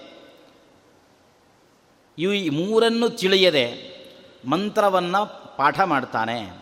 ಆ ಮಂತ್ರದಿಂದ ಹೋಮ ಮಾಡ್ತಾನೆ. ಆ ಮಂತ್ರದ ಬಳಕೆಯನ್ನು ತಾನು ಮಾಡ್ತಾನೋ, ಅವನಿಗೆ ಬಹಳ ದೊಡ್ಡ ಅನರ್ಥ ನರಕಾದಿಗಳು ಪ್ರಾಪ್ತವಾಗ್ತಾವೆ. ಆದ್ದರಿಂದ ಅವಶ್ಯ ಮೊದಲು ಮಾಡಬೇಕಾದ ಕೆಲಸ ಏನು ಅಂತಂದರೆ, ಯಾವ ಮಂತ್ರವನ್ನು ನಾನು ಹೇಳ್ತಾ ಇದ್ದೀನಿ, ಈ ಮಂತ್ರ ಯಾವ ದೇವತೆಯನ್ನು ಪ್ರತಿಪಾದನೆ ಮಾಡುತ್ತೆ. ಈ ಮಂತ್ರದಿಂದ ಪ್ರತಿಪಾದ್ಯವಾದ ದೇವರು ಯಾರು? ಅದನ್ನು ಮೊದಲು ತಿಳ್ಕೊಳ್ಬೇಕು. ಇದು ಛಂದಸ್ಸು ಯಾವ ಛಂದಸ್ಸಿನದ್ದು ಅಂತ ತಿಳ್ಕೊಳ್ಬೇಕು. ಈ ಮಂತ್ರವನ್ನು ಕಂಡುಕೊಂಡಿರತಕ್ಕಂಥ ಋಷಿ ಯಾರು ಅಂತ ತಿಳ್ಕೊಳ್ಬೇಕು. ಈ ಮೂರು ಅವಶ್ಯ ಬೇಕು. ಋಷಿಯನ್ನು ಯಾಕೆ ತಿಳ್ಕೋಬೇಕು ಅಂತಂದರೆ, ಪಾಪ ಆ ಋಷಿ, ಯಾವ ಮಂತ್ರವನ್ನು ನಾವು ಹೇಳ್ತಾ ಇದ್ದೇವೆ, ಆ ಋಷಿಗಳು ತುಂಬ ಆ ಮಂತ್ರದ ಸಿದ್ಧಿಗೋಸ್ಕರವಾಗಿ ಬಹಳ ಶ್ರಮ ಪಟ್ಟಿದ್ದಾರೆ ಈಗ ನಾವು ಉದಾಹರಣೆಗೆ ಗಾಯತ್ರಿ ಮಂತ್ರವನ್ನು ಜಪ ಮಾಡ್ತಾ ಇದ್ದೇವೆ. ಏನು ಸಲೀಸು ನಮಗೆ? ಗಾಯತ್ರಿ ಮಂತ್ರವನ್ನು ಜಪ ಮಾಡ್ತಾನೇ ಇರ್ತೀವಿ ಯಾವಾಗಲೂ. ನಮಗೆ ಅದರ ಬಗ್ಗೆ ದೊಡ್ಡ ತಲೆಬಿಸಿನೇ ಇಲ್ಲ. ನಮ್ಮ ಕಾರ್ ಹಿಂದಕ್ಕೆ ಬರ್ತಾ ಇದ್ದರೂ ಅದು ಗಾಯತ್ರಿ ಮಂತ್ರ ಹೇಳ್ತಾ ಇರುತ್ತೆ. ಎಷ್ಟೋ ಜನ ಅದನ್ನು ಇಟ್ಕೊಂಡಿರ್ತಾರೆ. ಅಂದರೆ ನಾವು ಅಷ್ಟು ಅನಾಯಾಸವಾಗಿ ಆ ಮಂತ್ರವನ್ನು ಬಳಕೆ ಮಾಡ್ಕೊಳ್ತಾ ಇದ್ದೀವಿ. ಆದರೆ ಆ ಮಂತ್ರ ಹಾಗೆ ತಾನೇ. ಈಗ ನಮಗೆ ಲೈಟ್ ಉರಿತಾ ಇದೆ. ಆರಾಮಾಗಿ ಕೂತ್ಕೊಂಡು ಪಾಠ ಮಾಡ್ತಾ ಇದ್ದೀವಿ, ಪ್ರವಚನ ಮಾಡ್ತಾ ಇದ್ದೀವಿ, ಕೆಲಸಗಳನ್ನು ಮಾಡ್ಕೋತಿದ್ದೀವಿ, ಉಪನ್ಯಾಸ ಕೇಳ್ತಿದ್ದೀವಿ, ಓಡಾಡ್ತಿದ್ದೀವಿ, ಎಲ್ಲ ಆಗ್ತಿದೆ. ಆದರೆ ಈ ಲೈಟನ್ನು ಕಂಡುಕೊಂಡ ಒಬ್ಬ ವ್ಯಕ್ತಿ ಇದಾನಲ್ಲ. ಆತ ಎಷ್ಟು ಶ್ರಮಪಟ್ಟರೆ ಮಾತ್ರ ಇದು ಸಿದ್ಧಿಯಾಗಿದೆ, ಇದು ಬಂದಿದೆ, ನಮಗೆ ಸಿಕ್ಕಿದೆ. ಆತನ ಜ್ಞಾನವೇ ನಮಗಿಲ್ದೇನೆ, ನಾವು ನಿರಂತರವಾಗಿ ಆ ಲೈಟನ್ನು ಬಳಸ್ಕೊಳ್ತಾ ಇದ್ದರೆ ನಮ್ಮಂಥ ಕೃತಜ್ಞರು ಇನ್ಯಾರಾದರೂ ಇರಲಿಕ್ಕೆ ಸಾಧ್ಯವು? ಗಾಯತ್ರಿ ಮಂತ್ರವನ್ನು ನಾವು ಜಪ ಮಾಡ್ತಾ ಇದ್ದೀವಿ ಅಂತಂದರೆ, ಗಾಯತ್ರಿ ಮಂತ್ರವನ್ನು ಕಂಡುಕೊಂಡಿರತಕ್ಕಂತಹ ವಿಶ್ವಾಮಿತ್ರ ಋಷಿಗಳು ತಪಸ್ಸಿಗೆ ನಿಂತಿದ್ದಾರೆ ಎಷ್ಟು ಮಳೆ, ಬಿಸಿಲು, ಚಳಿ, ಇದನ್ನೆಲ್ಲವನ್ನೂ ಕೂಡ ಬದಿಗೊತ್ತಿ ನಿರಂತರವಾಗಿ ದೇವರ ಧ್ಯಾನ ಮಾಡ್ತಾ ಮಾಡ್ತಾ ಮಾಡ್ತಾ ಕುಳಿತಿದ್ದಾಗ ಯಾವತ್ತೋ ಒಳಗಡೆ ಭಗವಂತ ನಿಂತು ಹೊಳೆಸಿದ್ದಾನೆ, ಅವರಿಗೆ ಪ್ರೇರಣೆ ಮಾಡಿದ, ಅದನ್ನು ತಮ್ಮ ಶಿಷ್ಯರಿಗೆ ಹೇಳಿಕೊಟ್ಟರು ಅದನ್ನು ಗ್ರಂಥದಲ್ಲಿ ಉಲ್ಲೇಖ ಮಾಡಿಟ್ಟರು ಇವತ್ತಿನ ತನಕ ನಾವು ಅದನ್ನು ಜಪ ಮಾಡ್ತಾ ಇದ್ದೇವೆ. ಅದರ ನಿರಂತರವಾದ ಫಲಗಳನ್ನು ಪಡೀತಾ ಇದ್ದೇವೆ. ಹಾಗಾದರೆ ಯಾವ ಮಂತ್ರವನ್ನು ಅಷ್ಟು ಶ್ರಮದಿಂದ ದೇವರ ಪರಮಾನುಗ್ರಹಕ್ಕೆ ಪಾತ್ರನಾಗಿ ಆ ಋಷಿ ಪಡೆದುಕೊಂಡಿದ್ದಾನೆ, ಆತನ ನೆನಪು ಆ ಮಂತ್ರ ಉಚ್ಚಾರಣೆ ಮಾಡುವಾಗ ನಮಗೆ ಬರಬೇಕು. ಆವಾಗಲೇ ನಾವು ಆ ಮಂತ್ರ ಜಪ ಮಾಡುವುದಕ್ಕೆ ಒಂದು ಅಧಿಕಾರಿಗಳು ಅಂತ ಅನಿಸಿಕೊಳ್ತೇವೆ ಕೃತಜ್ಞರು ಅಂತ ಅನಿಸಿಕೊಳ್ತೇವೆ ಇಲ್ಲಾಂದರೆ ನಮ್ಮಂತಹ ಕೃತಜ್ಞ ಮತ್ತಾರೂ ಕೂಡ ಇರಲಿಕ್ಕೆ ಸಾಧ್ಯ ಇಲ್ಲ. ಹಾಗೆಯೇ ಆ ಅಕ್ಷರಗಳು ಛಂದಸ್ಸು ಅನ್ನುವಂಥದ್ದು ಆ ಅಕ್ಷರ ಗಣನೆಯಿಂದ. ಆ ಮಂತ್ರದಲ್ಲಿ ಎಷ್ಟು ಅಕ್ಷರಗಳಿದ್ದಾವೆ ಅನ್ನೋದರ ಮೇಲೆ ಆ ಛಂದಸ್ಸು ನಿಂತ್ಕೊಂಡಿರುತ್ತೆ. ಅದು ಅನುಷ್ಠುಪ್ ಛಂದಸ್ಸು ಆಗ್ಬೋದು ತ್ರಿಷ್ಟುಪ್ ಛಂದಸ್ಸು ಆಗ್ಬೋದು, ಜಗತಿ ಅನ್ನುವಂಥ ಛಂದಸ್ಸು. ಆ ಎಲ್ಲ ಛಂದಸ್ಸುಗಳಿಗೆ ಅಭಿಮಾನಿಯಾಗಿರತಕ್ಕಂಥ ದೇವತೆಗಳಿದ್ದಾರೆ, ಅವರ ಸ್ಮರಣೆ ಅದರಿಂದ ಬರುತ್ತೆ. ಅದರಂತೆ ಮಂತ್ರ ಹೇಳ್ತಿದ್ದೀವಿ ಅಂತಂದಮೇಲೆ ಅದಕ್ಕೆ ಪ್ರತಿಪಾದ್ಯನಾಗಿರತಕ್ಕಂಥ ದೇವತೆ ಯಾರು ಅನ್ನುವಂಥದ್ದನ್ನು ಕೂಡ ನಾವು ತಿಳ್ಕೊಳ್ಬೇಕು. ಈ ಮಂತ್ರದಿಂದ ಯಾರು ಹೇಳ್ತಾ ಇದೆ, ಯಾರನ್ನು ಹೇಳ್ತಾ ಇದೆ ಈ ಮಂತ್ರ? ಸುಮ್ಮನೆ ಹಾಗೆ ಏನೋ ಮಂತ್ರ ಇದೆ, ಏನೋ ಗುರುಗಳು ಹೇಳಿಕೊಟ್ರು, ಹಾಗೆ ಬಾಯ್ಪಾಠ ಮಾಡೋದಲ್ಲ. ಆ ಮಂತ್ರದ ಅರ್ಥ ಏನು? ಅದರ ಪ್ರತಿಪಾದ್ಯನಾಗಿರತಕ್ಕಂಥ ದೇವತೆ ಯಾರು? ಇಷ್ಟನ್ನು ತಿಳ್ಕೊಂಡ್ರೆ ಮಾತ್ರ ನಾವು ಆ ಮಂತ್ರವನ್ನು ಅಧ್ಯಯನ ಮಾಡಲಿಕ್ಕೆ, ಮಂತ್ರವನ್ನು ಪಠನೆ ಮಾಡಲಿಕ್ಕೆ ಅಧಿಕಾರಿಗಳು ಅಂತ ಅನಿಸಿಕೊಳ್ತೇವೆ. ಛಾಂದೋಗ್ಯ ಉಪನಿಷತ್ತಿನಲ್ಲಿ ಒಂದು ಕಥೆ ಬರುತ್ತೆ. ಒಬ್ಬರು ಉಶಸ್ತಿ ಅಂತ ಅವರ ಹೆಸರು. ಆ ಉಶಸ್ತಿ ಆತನ ಕಥೆ ತುಂಬಾ ಚೆನ್ನಾಗಿ ಬರುತ್ತೆ ಛಾಂದೋಗ್ಯ ಉಪನಿಷತ್ತಿನಲ್ಲಿ ಅಂದರೆ ಜ್ಞಾನಿಗಳು ಹೇಗಿರ್ತಾರೆ, ಅವರ ಚಹರೆ ಹೇಗಿರುತ್ತೆ ಅನ್ನುವಂಥದ್ದು ಎಷ್ಟೋ ಬಾರಿ ನಮಗೆ ಅರ್ಥ ಆಗಲ್ಲ ಅಂತ. ಅದರ ಜೊತೆಯಲ್ಲಿ ಮಂತ್ರ, ಅದರ ಶಕ್ತಿ, ಅದರ ಸಾಮರ್ಥ್ಯಗಳು, ಅದರ ದೇವತೆ ಏನು ಅನ್ನುವಂತಹ ವಿಷಯದ ಬಗ್ಗೆ ಉಶಸ್ತಿ ಅನ್ನುವಂತಹ ಋಷಿಗಳ ಬಗ್ಗೆ ತುಂಬ ಚೆನ್ನಾಗಿ ಬರುತ್ತೆ. ಒಮ್ಮೆ ತೀರ ಬರಗಾಲ ಬಂದಿರತಕ್ಕಂತಹ ಸಂದರ್ಭ, ಇವರು ಈ ವಿಶಸ್ತಿ ಈ ಋಷಿಗಳು ಏನೂ ಸಿಗ್ತಾ ಇಲ್ಲ. ಆಹಾರವೇ ಸಿಗ್ತಾ ಇಲ್ಲ. ತೀರ ತುಂಬ ಒದ್ದಾಡ್ತಾಗ ಇರುವಂತಹ ಸಂದರ್ಭದಲ್ಲಿ ಒಬ್ಬ ಯಾರೋ ಬೇರೆ ವ್ಯಕ್ತಿಯ ಮನೆಯನ್ನು ಪ್ರವೇಶ ಮಾಡ್ತಾರೆ. ಪ್ರವೇಶ ಮಾಡಿ ಕೇಳ್ತಾರೆ, ನನಗೇನಾದರೂ ಆಹಾರ ಇದ್ದರೆ ಕೊಡು, ತುಂಬ ಹಸುವಾಗ್ತಾ ಇದೆ ಅಂತ. ಆತ ಸ್ವಲ್ಪ ಹುರುಳಿ ಕಾಳನ್ನು ಚೂರು ಉಳಿಸ್ಕೊಂಡಿದ್ದ, ತಿಂದು ಉಳಿಸ್ಕೊಂಡಿರ್ತಕ್ಕಂಥದ್ದು. ಆತ ಹೇಳ್ದ, ಗುರುಗಳೇ, ಬರೋದೇನೋ ಬಂದರೆ ಒಂದು ಐದು ನಿಮಿಷ ಮುಂಚೆ ಬಂದಿದ್ದರೆ ಇಡೀ ಹುರುಳಿಕಾಳು ನಿಮಗೆ ಕೊಟ್ಬಿಡ್ತಿದ್ದೆ, ಕೈ ಮುಗಿತಿದ್ದೆ ಕೃಷ್ಣಾರ್ಪಣ ಅಂದ್ಬಿಡ್ತಿದ್ನಲ್ಲ. ಏನೊಂಚೂರು ಹುರುಳಿಕಾಳು ಉಳಿದಿದೆ, ಇದೆಲ್ಲ ಎಂಜಲಾಗಿದೆ ಅಂತ ಹೇಳ್ದ. ಏ, ಇದೆಲ್ಲ ಪರವಾಗಿಲ್ಲ ಕೊಡು ಅಂಥೇಳಿ ಅದನ್ನೆಲ್ಲ ತಿಂದರು. ಆಮೇಲೆ ಮತ್ತೆ ಯಾಕೋ ಗಬಗಬನೆ ತಿನ್ನುವಾಗ ಬಿಕ್ಕು ಬರುತ್ತಲ್ಲ. ಬಿಕ್ಕಿಗೆ ಒದ್ದಾಡ್ತಿರುವಾಗ ಆ ನೀರು ಕೊಟ್ಟ. ಆವಾಗ ಇವರು ಕೇಳಿದ್ರು ವಿಶಸ್ತ ಋಷಿಗಳು ಕೇಳಿದ್ರು, ನೀನು ಎಂಜಲು ಮಾಡಿದ್ಯೋ, ಶುದ್ಧವಾದ ನೀರು ಅದು ಅಂತ ಕೇಳಿದ್ರು. ಅವನಿಗೆ ಕೋಪ ಬಂತು. ನಾನು ಮೊದಲು ಕೊಡುವಾಗ, ಹುರುಳಿ ಕಾಳು ಕೊಡುವಾಗ, ಎಂಜಲಾಗಿದೆ, ನಿಮಗೆ ಕೊಡಬಹುದಾ, ಬೇಡ ಅಂತ ಅನಿಸ್ಕೊಂಡೆ ನಾನು ನಿಮ್ಮನ್ನು ಕೇಳಿದ್ದು. ಏ, ಪರವಾಗಿಲ್ಲ ಅಂತ ತಿಂದು. ನೀರಿಗೆ ಮಾತ್ರ ಇದು ಮಡಿ ನೀರೋ, ಬೋರ್ ನೀರೋ, ಕಾವೇರಿ ನೀರೋ, ಚರ್ಚೆಗಳೆಲ್ಲ ಮಾಡ್ತಾ ಇದ್ರಲ್ಲ, ಏನು ಕಥೆ ನಿಮ್ಮದು ಅಂತ ಹೇಳಿ ಅದಕ್ಕೆ ಅವ್ರು ಹೇಳಿದರು, ಇಲ್ಲ, ನನಗೆ ಆವಾಗ ಎಂಜಲು ತಿಂದರೂ ಅದು ಧರ್ಮವೇ ಆಗಿತ್ತು. ಯಾಕೆಂದರೆ ದೇಹ ಇದು ಧರ್ಮ ಕಾರ್ಯಕ್ಕೋಸ್ಕರ ಇರಬೇಕಾಗಿರತಕ್ಕಂಥದ್ದು. ಇಡೀ ದೇಹವೇ ಹೊರಟೋಯಿತು ಅಂತಂದರೆ ಏನು ಧರ್ಮ ಮಾಡಲಿಕ್ಕಾಗತ್ತೆ ಹಾಗಾಗಿ ದೇಹವೇ ಬಿದ್ದು ಹೋಗುವ ಸಂದರ್ಭದಲ್ಲಿ ನಾನು ಏನು ತಿಂದಿದ್ದೇನೆ, ಅದು ಧರ್ಮಕ್ಕೆ ಸಾಧನೆ ಆಗುತ್ತೆ. ಈಗ ನನಗೆ ಇದನ್ನು ತಿಂದ ಮೇಲೆ ಸ್ವಲ್ಪ ಬಿಕ್ಕು ಬರ್ತಾ ಇದೆ, ಇನ್ನು ಸ್ವಲ್ಪ ಹೊತ್ತಿಗೆ ಅದು ಕಡಿಮೆ ಆಗುತ್ತೆ. ಇಲ್ಲ ಅಂತೇನಲ್ಲ. ಆದರೆ ಈಗ ನನಗೆ ನಾನು ಸಾಯ್ತೇನೆ, ನನ್ನ ದೇಹವೇ ಹೋಗುತ್ತೆ ಅನ್ನೋ ಸ್ಥಿತಿ ನನಗಿಲ್ಲ. ಆದ್ದರಿಂದ ಈ ಸಂದರ್ಭದಲ್ಲಿ ನನಗೆ ದೇಹ ಉಳಿದಿರುವಂತಹ ಈ ಸಂದರ್ಭದಲ್ಲಿ ನಾನು ಎಂಜಲನ್ನು ಕುಡಿದ್ರೆ ಅದು ಅಧರ್ಮವೇ ಆಗುತ್ತೆ. ಆದ್ದರಿಂದಾಗಿ ಕೇಳಿದ್ದು ಅಂತ. ಹೀಗೊಂದು ಕಥೆ. ಆ ನಂತರ ಇನ್ನೊಂದು ಕೂಡಲೇ ಒಂದು ಪ್ರಸ್ತುತ ಆಗುತ್ತೆ. ಅವರಿಗೆ ಪಾಪ ಮನೆಯಲ್ಲಿ ತುಂಬಾ ಕಷ್ಟ. ಹಾಗಾಗಿ ಒಬ್ಬ ರಾಜ ದೊಡ್ಡ ಯಾಗವನ್ನು ಮಾಡ್ತಾ ಇರ್ತಾರೆ. ಆ ಯಾಗಕ್ಕೆ ತಾನು ಹೋಗಬೇಕು ಅಂತ ಅನಿಸಿ ಅವರು ಯಾಗಕ್ಕೆ ಹೋಗ್ತಾರೆ. ವಸುತಃ ಎಲ್ಲಿಗಾದರೂ ನಾವು ಹೋಗಬೇಕು ಅಂದರೆ ಒಂದು ಆಮಂತ್ರಣ ಬೇಕು ನಮಗೆ. ಬನ್ನಿ ಅಂತ ಒಂದು ಹೇಳಿಕೆ ಇರಬೇಕು. ಇವರು ಹೇಳಿಕೆ ಇಲ್ಲದೇ ಇದ್ದರೂ ಕೂಡ ಹೋದ್ರಲ್ಲಿಗೆ ಯಾಕೆ ಅಂತಂದರೆ, ಅನಾಹೂತಃ ಅಧ್ವರಂ ಗಚ್ಚೇತ್ ಅಂತ. ಎಲ್ಲೆಲ್ಲೋ ಊಟ ಸಿಕ್ಕತ್ತೆ ಅಂತ ಯಾರ್ಯಾರ್ದೋ ಮನೆಗೆ ನುಗ್ಗೋದಲ್ಲ ಹೇಳಿಕೆ ಇಲ್ಲದೇನೆ ಎಲ್ಲಾದರೂ ಯಜ್ಞಯಾಗಾದಿಗಳು ನಡೀತಾ ಇರತಕ್ಕಂತಹ ಸಂದರ್ಭದಲ್ಲಿ ಹೋಗಬಹುದು ಅಂತ ಒಂದು ಮಾತು. ಹಾಗಾಗಿ ಯಜ್ಞಕ್ಕೆ ಹೋಗಬಹುದು ಅಂತ ಅಂದ್ಕೊಂಡು ನೇರವಾಗಿ ಅಲ್ಲಿಗೆ ಬಂದರು. ಅಲ್ಲೆಲ್ಲ ಹೋಮಕ್ಕೆ ಋತ್ವಿಜರೆಲ್ಲ ಕೂತಿದ್ದರು ಅವರೆಲ್ಲ ಆಹುತಿ ಕೊಡ್ತಾ ಇದ್ದರು ಇವರು ಅಲ್ಲೇ ಪಕ್ಕದಲ್ಲಿ ಕೂತ್ಕೊಂಡಿದ್ದರು ಇವರು ಆ ಆಹುತಿ ಹಾಕ್ತಾ ಇರತಕ್ಕಂತಹ, ಮಂತ್ರವನ್ನು ಹೇಳ್ತಾ ಇರತಕ್ಕಂತಹ ಆ ಋತ್ವಿಕ್ಕನ ಹತ್ರ ಕೇಳ್ತಾರೆ, ಈ ಮಂತ್ರದಿಂದ ಪ್ರತಿಪಾದ್ಯನಾದ ದೇವತೆ ಯಾರು ಅಂತ ನಿನಗೆ ಗೊತ್ತೋ ಅಂತ ಕೇಳಿದ್ರು. ಆತ ಗೊತ್ತಿಲ್ಲ. ಪಕ್ಕದಲ್ಲಿ ಒಬ್ಬರು ಕೂತಿದ್ರು. ನಿಮಗೆ ಗೊತ್ತಾ? ನನಗೂ ಗೊತ್ತಿಲ್ಲ. ಇನ್ನೊಬ್ಬರನ್ನು ಕೇಳಿದ್ರು. ನನಗೂ ಗೊತ್ತಿಲ್ಲ. ಆವಾಗ ಇವರು ಹೇಳ್ತಾರೆ ವಿಶಸ್ತಿ ರಾಜನಿಗೆ ಹೇಳ್ತಾರೆ, ಯಾವ ದೇವತೆ ಈ ಮಂತ್ರದಿಂದ ಪ್ರತಿಪಾದ್ಯರಾದ ದೇವತೆ ಯಾರು ಅಂತ ಗೊತ್ತಿಲ್ಲದೇನೆ ಈ ಮಂತ್ರದಿಂದ ಹೋಮ ಮಾಡ್ತಿದ್ದಾರಲ್ಲ. ಆವಾಗ ಆತನಿಗೆ ತಾವ್ಯಾರು ಅಂತ ಕೇಳ್ತಾನೆ, ನಾನು ವಿಶಸ್ತಿ ಅಂತ. ನೀವು ದೊಡ್ಡ ಬ್ರಹ್ಮಜ್ಞಾನಿಗಳು ಅಂತ ನನಗೆ ಗೊತ್ತಿತ್ತು. ನಿಮ್ಮನ್ನೆಲ್ಲ ಹುಡುಕಿಸಿದೆ, ನೀವು ಊರಲ್ಲಿಲ್ಲ ಅಂತ ಸುದ್ದಿ ಬಂತು, ಆಮೇಲೆ ನಾನು ಇವರನ್ನು ಹಿಡ್ಕೊಂಡು ಮಾಡ್ತಾ ಇದ್ದೀನಿ ಅಂತ ಹೇಳ್ತಾನೆ. ಹೀಗೆ ಆ ಛಾಂದೋಗ್ಯೋಪನಿಷತ್ತಿನ ಪ್ರಸಂಗ ನಮಗೇನು ತಿಳಿಸಿಕೊಡುತ್ತೆ ಅಂದರೆ ಯಾವುದೇ ಒಂದು ಮಂತ್ರವನ್ನು ನಾವು ಉಚ್ಚಾರಣೆ ಮಾಡುವಾಗ ಆ ಮಂತ್ರಕ್ಕೆ ಸಂಬಂಧಪಟ್ಟಿರತಕ್ಕಂತಹ ದೇವತೆ ನಮಗೆ ಗೊತ್ತಿರಬೇಕು. ಆ ಮಂತ್ರ ಏನು ಹೇಳುತ್ತೆ ಅಂತ ನಮಗೆ ಗೊತ್ತಿರಬೇಕು. ಯಾಸ್ಕ ತನ್ನ ನಿರುಕ್ತದಲ್ಲಿ ಒಂದು ಮಾತನ್ನು ಹೇಳ್ತಾನೆ. ಸ್ಥಾಣುರಯಂ ಭಾರಹಾರ ಕಿಲಾಭೂತ್ ಅಧೀತ್ಯ ವೇದಂ ನ ವಿಜಾನಾತಿ ಯೋರ್ಥಂ ಯೋರ್ಥಜ್ಞಯಿತ್ ಸಕಲಂ ಭದ್ರಮಶ್ನುತೆ ನಾಕಮೇತಿ ಜ್ಞಾನ ವಿಧೂತ ಪಾಪ್ಮಾ ಯಾರು ಆ ವೇದವನ್ನು ಸುಮ್ಮನೆ ಬಾಯ್ಪಾಠ ಮಾಡಿದ್ದಾನೆ? ಆ ವೇದದ ಅರ್ಥ ಏನು ಅಂತ ಗೊತ್ತಿಲ್ಲ ಅಂದರೆ ಅವನು ಸುಮ್ಮನೆ ತಲೆಯ ಮೇಲೆ ದೊಡ್ಡ ಭಾರವನ್ನು ಹೊತ್ತುಕೊಂಡು ನಿಂತಿರುವಂತಹ ಕಂಬವೇ ಹೌದು. ಸ್ಥಾಣುರಯಂ ಭಾರ ಹಾರಕ್ಕೆ ಲಾಭೂತು. ಅವನು ಭಾರವನ್ನು ಹೊತ್ತುಕೊಂಡು ತ, ಇಡೀ ತಲೆ ಪೂರ್ತಿ ವೇದದ ಭಾರ. ಅದರಿಂದ ಏನು ಪ್ರಯೋಜನ? ಏನೂ ಗೊತ್ತಿಲ್ಲ. ಅದರಿಂದ ಏನು ಮಾಡಬೇಕು ಅಂದರೆ, ಅಧೀತ್ಯ ವೇದಂ ನವಿಜಾನಾತಿ ಯೋರ್ಥಂ. ವೇದವನ್ನು ಅಧ್ಯಯನ ಮಾಡಿದ್ದಾನೆ, ಅದರ ಅರ್ಥ ತಿಳಿದಿಲ್ಲ ಅಂತಂದರೆ, ಅವನು ಭಾರವನ್ನು ಹೊತ್ತುಕೊಂಡಿರತಕ್ಕಂತಹ ಆ ಕಂಬ ಇದ್ದಂತೆ ಯೋರ್ಥಜ್ಞ, ಯಾರು ಸರಿಯಾಗಿ ಅದರ ಅರ್ಥವನ್ನು ತಿಳಿದಿದ್ದಾನೆ, ಅವನು ಸಕಲಂ ಭದ್ರಮಷ್ಣುತೆ ಎಲ್ಲ ಪುಣ್ಯವನ್ನು ಪಡೀತಾ ಇದ್ದಾನೆ. ವಿಧೂತ ಪಾಪ್ಮಾನಾಕ ಮೇತಿ, ತನ್ನ ಪಾಪಗಳನ್ನು ಪರಿಹಾರ ಮಾಡಿಕೊಂಡು ಉತ್ತಮ ಲೋಕವನ್ನು ಪಡೀತಾನೆ. ಹಾಗಾಗಿ ವೇದದ ಅರ್ಥ ಗೊತ್ತಿರಬೇಕು, ಆ ವೇದದಿಂದ ಪ್ರತಿಪಾದ್ಯನಾದ ದೇವತೆ ಯಾರು ಅಂತ ಗೊತ್ತಿರಬೇಕು. ಹಾಗಾಗಿ ಯಾಕೆ ಶ್ರೀಮದಾಚಾರ್ಯರು ಪ್ರಾರಂಭದಲ್ಲಿ ನಮಗೆ ಈ ಕಥೆಯನ್ನು ಹೇಳ್ತಾರೆ, ಸ್ವಯಂಭೂಮನುವಿನ ಕಥೆಯನ್ನು ಯಾಕೆ ಇಲ್ಲಿ ಪ್ರಸ್ತುತಪಡಿಸಿದರು ಅಂತಂದರೆ, ಜಯತೀರ್ಥರ ವ್ಯಾಖ್ಯಾನ ಏನು ಕೊಟ್ಟರು ಅಂತಂದರೆ, ಇದಕ್ಕೋಸ್ಕರವಾಗಿ ಹಾಗಾದರೆ ನಮಗೆ ಮೂರು ಜನರ ಗೊತ್ತಾಯ್ತು ಈಗ. ಏನು ಗೊತ್ತಾಯಿತು ಅಂತಂದರೆ, ಯಾರು ಋಷಿ? ಋಷಿ ಯಾರು ಅಂತಂದರೆ, ಇದನ್ನು ಮೋಕ್ಷಕ್ಕಾಗಿ ನಿಂತು ಪಠನೆ ಮಾಡ್ತಾ ಇರತಕ್ಕಂತಹ ಯಾವ ಸ್ವಯಂಭೂಮನು ಇದ್ದಾನೆ, ಆತ ಇದಕ್ಕೆ ಋಷಿ. ಇದನ್ನು ಹೇಳ್ತಾ ಇರುವಾಗ ಭಗವಂತ ಬಂದು ಆತನನ್ನು ರಕ್ಷಣೆ ಮಾಡಿದ ಯಜ್ಞನಾಮಕನಾದ ಭಗವಂತ ಆತ ದೇವತೆ.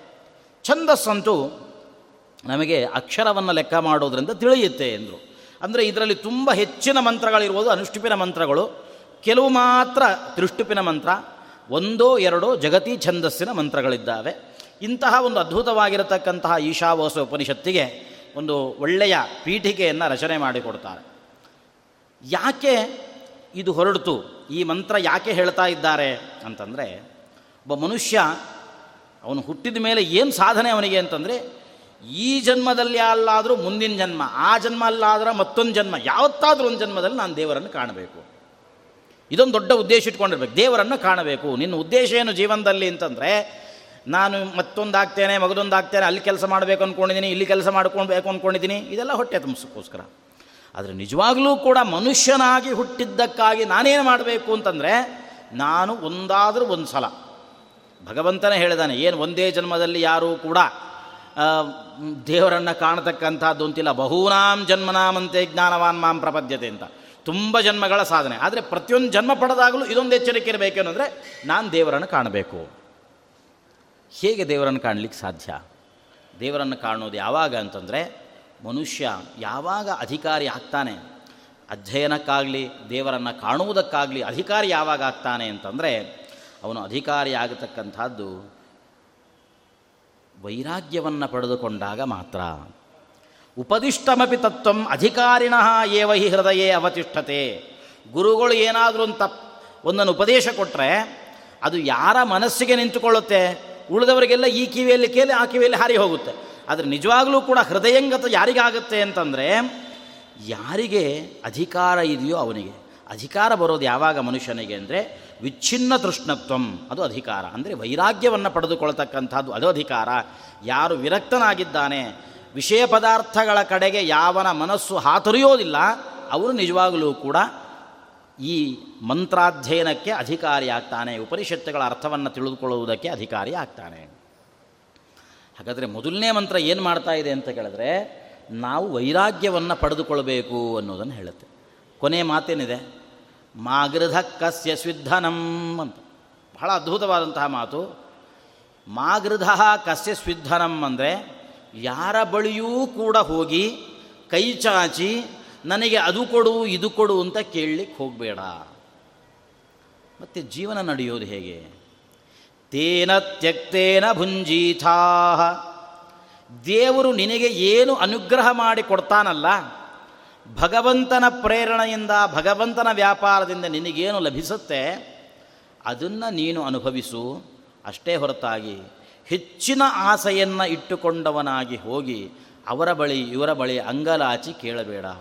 ದಾಸರು ಹೇಳಿದ್ರಲ್ಲ, ಬೀಡಿದರೆ ಎನ್ನ ಒಡೆಯನಾ ಬೇಡುವೆ. ಹಾಗೆ ಮಾಡೇ ಹೊರತಾಗಿ ಮತ್ತಾರತ್ರವೂ ಕೂಡ ನನಗೆ ಅದು ಬೇಕು, ಇದು ಬೇಕು ಅಂತ ಕೈ ಚಾಚಿ ಹೇಳಲಿಕ್ಕೆ ಹೋಗಬೇಡ. ಯಾಕೆ ಅಂತಂದರೆ, ಈಶಾವಾಸ್ಯಮಿದಂ ಸರ್ವಂ ಯತ್ಕಿಂಚ ಜಗತ್ಯಾಂ ಜಗತ್. ಇಡೀ ಈ ಪ್ರಪಂಚ ಚರಾಚರಾತ್ಮಕವಾಗಿರತಕ್ಕಂಥ ಏನು ಪ್ರಪಂಚ ಇದೆ, ಇಡೀ ಪ್ರಪಂಚ ಅದು ಭಗವಂತನ ಆವಾಸ ಸ್ಥಾನವಾಗಿದೆ. ಹಾಗಾಗಿ ನಮಗೆ ಏನು ಬರಬೇಕಿದ್ರೂ ಕೂಡ ಅದು ಭಗವಂತನಿಂದಲೇ ಬರಬೇಕಾದದ್ದು. ಅದರ ಹೊರತಾಗಿ ಯಾರೂ ಕೂಡ ಕೊಡಲಿಕ್ಕೆ ಸಮರ್ಥರೂ ಅಲ್ಲ. ಕೊಟ್ಟರೂ ಅದು ಯಾವುದೂ ಶಾಶ್ವತವಾಗಿ ಉಳಿಯತಕ್ಕಂಥದ್ದಲ್ಲ. ಇಂತಹ ಅಧಮ ಜನರಿಂದ ಭಗವಂತನ ಒಬ್ಬನನ್ನು ಬಿಟ್ಟು ಬೇರೆ ಯಾರಿಂದ ನಾವು ಪಡೆದುಕೊಂಡರೂ ಕೂಡ ಇವತ್ತಲ್ಲ ನಾಳೆ ಅವನು ನಮಗೆ ಚುಚ್ಚಿ ಮಾತಾಡೋದೇ ಗ್ಯಾರಂಟಿ. ಅವರು ನನ್ನ ಹತ್ರ ಆವತ್ತು, ಈಗ ನೋಡಿ ಎಷ್ಟು ಮೆರೀತಾ ಇದ್ದಾರೆ, ಏನಲ್ಲ ಹಾರಾಡ್ತಾ ಇದ್ದಾರೆ. ಅಂದೇ ಅಂತಾನೆ. ಒಂದಲ್ಲ ಒಂದು ದಿವಸ ಎಂಥ ವ್ಯಕ್ತಿಯೂ ಕೂಡ ಅಂದೇ ಅಂತಾನೆ. ಇದು ಬೇಕಾ ನಮಗೆ? ಆ ಮಾತನ್ನು ಅನಿಸ್ಕೊಳ್ಳೋದ್ರ ಬದಲಾಗಿ ಏನು ದೇವರು ನಮಗೆ ಕೊಡ್ತಾನೆ ಕೊಟ್ಟಿದ್ದರಲ್ಲಿ ಸುಖವಾಗಿ ಬಾಳಲಿಕ್ಕೆ ಮನುಷ್ಯ ಕಲಿಬೇಕು. ಯಾರೊಬ್ಬ ತೂ, ತುಂಬ ಬಡವ ಇದ್ದಂತ ಅವನ ಮಗಳ ಮದುವೆ ಮಾಡಬೇಕು, ತುಂಬ ಕಷ್ಟ ಇದೆ. ಕೊನೆಗೆ ಯಾರೋ ಅವನ ಸ್ನೇಹಿತ ಬಂದು ಹೇಳಿದ್ರು, ಇಷ್ಟ್ಯಾಕೆ ಒದ್ದಾಡ್ತಿ, ಒಬ್ಬನೇ ಮನಸ್ಸೊಳಗಡೆ ಕುದ್ದಿ, ಕುದೀತಾ ಇದ್ದಿ, ಮಗಳ ಮದುವೆ ಮಾಡಲಿಕ್ಕೆ ಆಗ್ತಿಲ್ಲ ಅಂತ. ಈ ಊರಲ್ಲಿ ಒಬ್ಬ ಸಾಹುಕಾರ ಇದ್ದಾರೆ ಅವ್ರನ್ನೂ ಕೇಳು, ಅವರು ದಾನಿಗಳಿದ್ದಾರೆ ಕೊಡ್ತಾರೆ. ಆತ ಬಡವ ಹೇಳ್ದ, ಅಪ್ಪ ಇದೆಲ್ಲ ನಾನು ಮಾಡಿ ಬೇಡ ಅಂತ ಅನಿಸಿ ಬಿಟ್ಟಿರೋದು. ಯಾಕೆ? ನಾನು ಅವ್ರ ಮನೆಗೆ ಹೋಗಿದ್ದೆ. ನೀನು ಹೇಳೋದಕ್ಕಿಂತ ಮುಂಚೆನೇ ನಾನು ಅವ್ರ ಮನೆಗೆ ಹೋಗಿದ್ದೆ. ನಾನು ಹೋಗಿ ದೇವರ ಎದುರುಗಡೆ, ನಾನು ಹೋದಾಗ ಒಂದು ದೇವರ ಮನೆಯಲ್ಲಿ ಕೂತ್ಕೊಂಡಿದ್ದ. ದೇವ್ರ ಹತ್ರ ಪ್ರಾರ್ಥನೆ ಮಾಡ್ತಾ ಇದ್ದಂತೆ. ದೇವರೇ, ಏನಾದರೂ ಮಾಡು. ಆ ಕೋಟಿ ರೂಪಾಯಿ ನನಗೆ ಬರುವಂತೆ ಮಾಡು ಅಂತ ಕೇಳ್ತಾ ಇದ್ದ. ನನಗೆ ಬೇಕಾಗಿರೋದು ಲಕ್ಷದಲ್ಲಿ. ನನ್ನ ಮಗಳು ಮದುವೆ ಮಾಡಲಿಕ್ಕೆ ನಾನು ಕೆಲವು ಲಕ್ಷಗಳು ಸಿಕ್ಕರೆ ಸಾಕು. ಮಗಳ ಮದುವೆ ಆಗೋಗುತ್ತೆ. ಅವನು ಕೋಟಿಗಟ್ಟಲೆ ದೇವರ ಹತ್ರ ಕೇಳ್ತಿದ್ದಾನೆ. ನನಗಿಂತಲೂ ಅವನೇ ಬಡವ ಅಂತ ನನಗನಿಸ್ತು. ಯಾಕೆಂದರೆ ಅವನಿಗೆ ಬಾಕಿ ಇರೋ, ಬೇಕಾಗಿರ್ತಕ್ಕಂಥದ್ದು ಕೋಟಿ. ನನಗೆ ಬೇಕಾಗಿರೋದು ಲಕ್ಷ. ಅದನ್ನು ನೋಡಿದರೆ ನನಗನಿಸ್ತು, ಇನ್ನು ಬೇಡಪ್ಪ ಇವನ ಹತ್ರ ಕೇಳೋದು ಬೇಡ ಅಂತ ಬಂದುಬಿಟ್ಟೆ. ಹಾಗಾದರೆ ನಾವು ಯಾರ ಹತ್ರ ಹೋಗಿ ಕೇಳಿದ್ರೂ ಕೂಡ ಅವ್ರು ಯಾರು ಭಗವಂತನಂತೆ ಪೂರ್ಣರಲ್ಲಲ್ಲ. ಹಾಗಾಗಿ ಅವನಲ್ಲಿಯೂ ಏನೋ ಒಂದು ಆಸೆ ಆಕಾಂಕ್ಷೆಗಳಿದ್ದೇ ಇರ್ತಾವೆ. ಹಾಗೆ ಅವನ ಒದ್ದಾಟ ಅವನ ತವಕದಲ್ಲಿ ತಾನೇ ಇರ್ತಾನೆ. ಹಾಗಾಗಿ ಯಾರತ್ರೋ ಹೋಗಿ ಕೇಳಿ ಅವರು ಕೊಡೋ ಬಿಡಿಗಾಸಿಗೆ ಆಸೆ ಬಿದ್ದು ಜೀವನ ಪೂರ್ತಿ ಅವರ ಹತ್ರ ಅನಿಸ್ಕೊಂಡು ನಾವು ಬಾಳೋದರ ಬದಲಾಗಿ ಎಂಥ ಒಳ್ಳೆ ಮಾತು, ತೇನ ತ್ಯಕ್ತೇನ ಬುಂಜೀಥಾಹ ಮಾಗೃಧಃ ಕಸೆ ಸಿದ್ಧನಂ. ಇಷ್ಟೇ, ವೈರಾಗ್ಯ ಅಂದರೆ ಇನ್ನೇನು? ಇರೋದನ್ನೆಲ್ಲ ತಿನ್ನೋದು ಬಿನ್ನೋದೆಲ್ಲ ಬಿಟ್ಟು ಇರಬೇಕು ಅಂತ ಅರ್ಥ ಅಲ್ಲ. ವೈರಾಗ್ಯ ಅಂದರೆ ನನಗೆ ಏನು ಸಂಬಂಧ ಪಡದೇ ಇರತಕ್ಕಂಥದ್ದಿದೆ, ಅದರ ಬಗ್ಗೆ ತುಂಬ ಆಸೆ, ಆಕಾಂಕ್ಷೆಗಳನ್ನು ಪಡತಕ್ಕಂಥದ್ದಲ್ಲ. ಇವತ್ತಿಗೆ ನಮಗೆ ತುಂಬ ಕೆಲಸಗಳಿದ್ದಾವೆ ಮಾಡಿಕೊಳ್ಳಿಕ್ಕೆ. ಪ್ರಾಮಾಣಿಕವಾಗಿ ಆ ಕೆಲಸವನ್ನು ಮಾಡಿಕೊಂಡು ಅದರಿಂದ ಏನು ದುಡ್ಡು ಬರುತ್ತೋ ಆ ದುಡ್ಡಲ್ಲಿ ನಾವು ಜೀವನವನ್ನು ನಡೆಸಬಹುದು. ಒಂದು ಕಾಲಕ್ಕಿತ್ತು ಬ್ರಾಹ್ಮಣನಾದವನು ಪಾಠ ಪ್ರವಚನ ಬಿಟ್ಟರೆ ಮತ್ತೇನನ್ನೂ ಮಾಡಲಿಕ್ಕಿಲ್ಲ. ಪಾಪ ಅವತ್ತಿಲ್ಲ ಏನು ಮಾಡೋದು? ಸರಿ, ಪಾಠ ಪ್ರವಚನ ಮಾಡ್ತೀನಿ ಅಂತ ಕೂತ್ಕೊಳ್ಬೋದು ಮಾಡ್ತೀನಿ ಅಂತ ಕೂತ್ರೆ ಇವತ್ತಿನ ಹಾಗೆ ದುಡ್ಡು ಕೊಟ್ಟು ಓದೋರು ಇರಲಿಲ್ಲ. ವಾಪಸ್ ಇವರತ್ರನೇ ಬಂದು ಇವರ ಊಟ, ಉಪಚಾರಗಳನ್ನು ಸ್ವೀಕಾರ ಮಾಡಿಯೇ ಓದುವರಿದ್ರು ಶಿಷ್ಯರುಗಳು. ಇವರ ಗುರುಕುಲಕ್ಕೆ ಬಂದು ಸೇರಿಕೊಳ್ಬೋದು. ಏನು ಮಾಡೋದು ಆವಾಗ ಅವರೆಲ್ಲ? ಎಷ್ಟೋ ಜನ ಹಾಗೆ ತಮ್ಮ ಜೀವನದಲ್ಲಿ ಹಾಳಾಗಿರತಕ್ಕಂಥದ್ದಿದೆ. ಹೊಟ್ಟೆಪಾಡಿಗೋಸ್ಕರವಾಗಿ ಯಾರ್ಯಾರನ್ನೋ ಹೋಗಿ ಅಂಗಲಾಚಿ ಬೇಡಿದ್ದಿದೆ.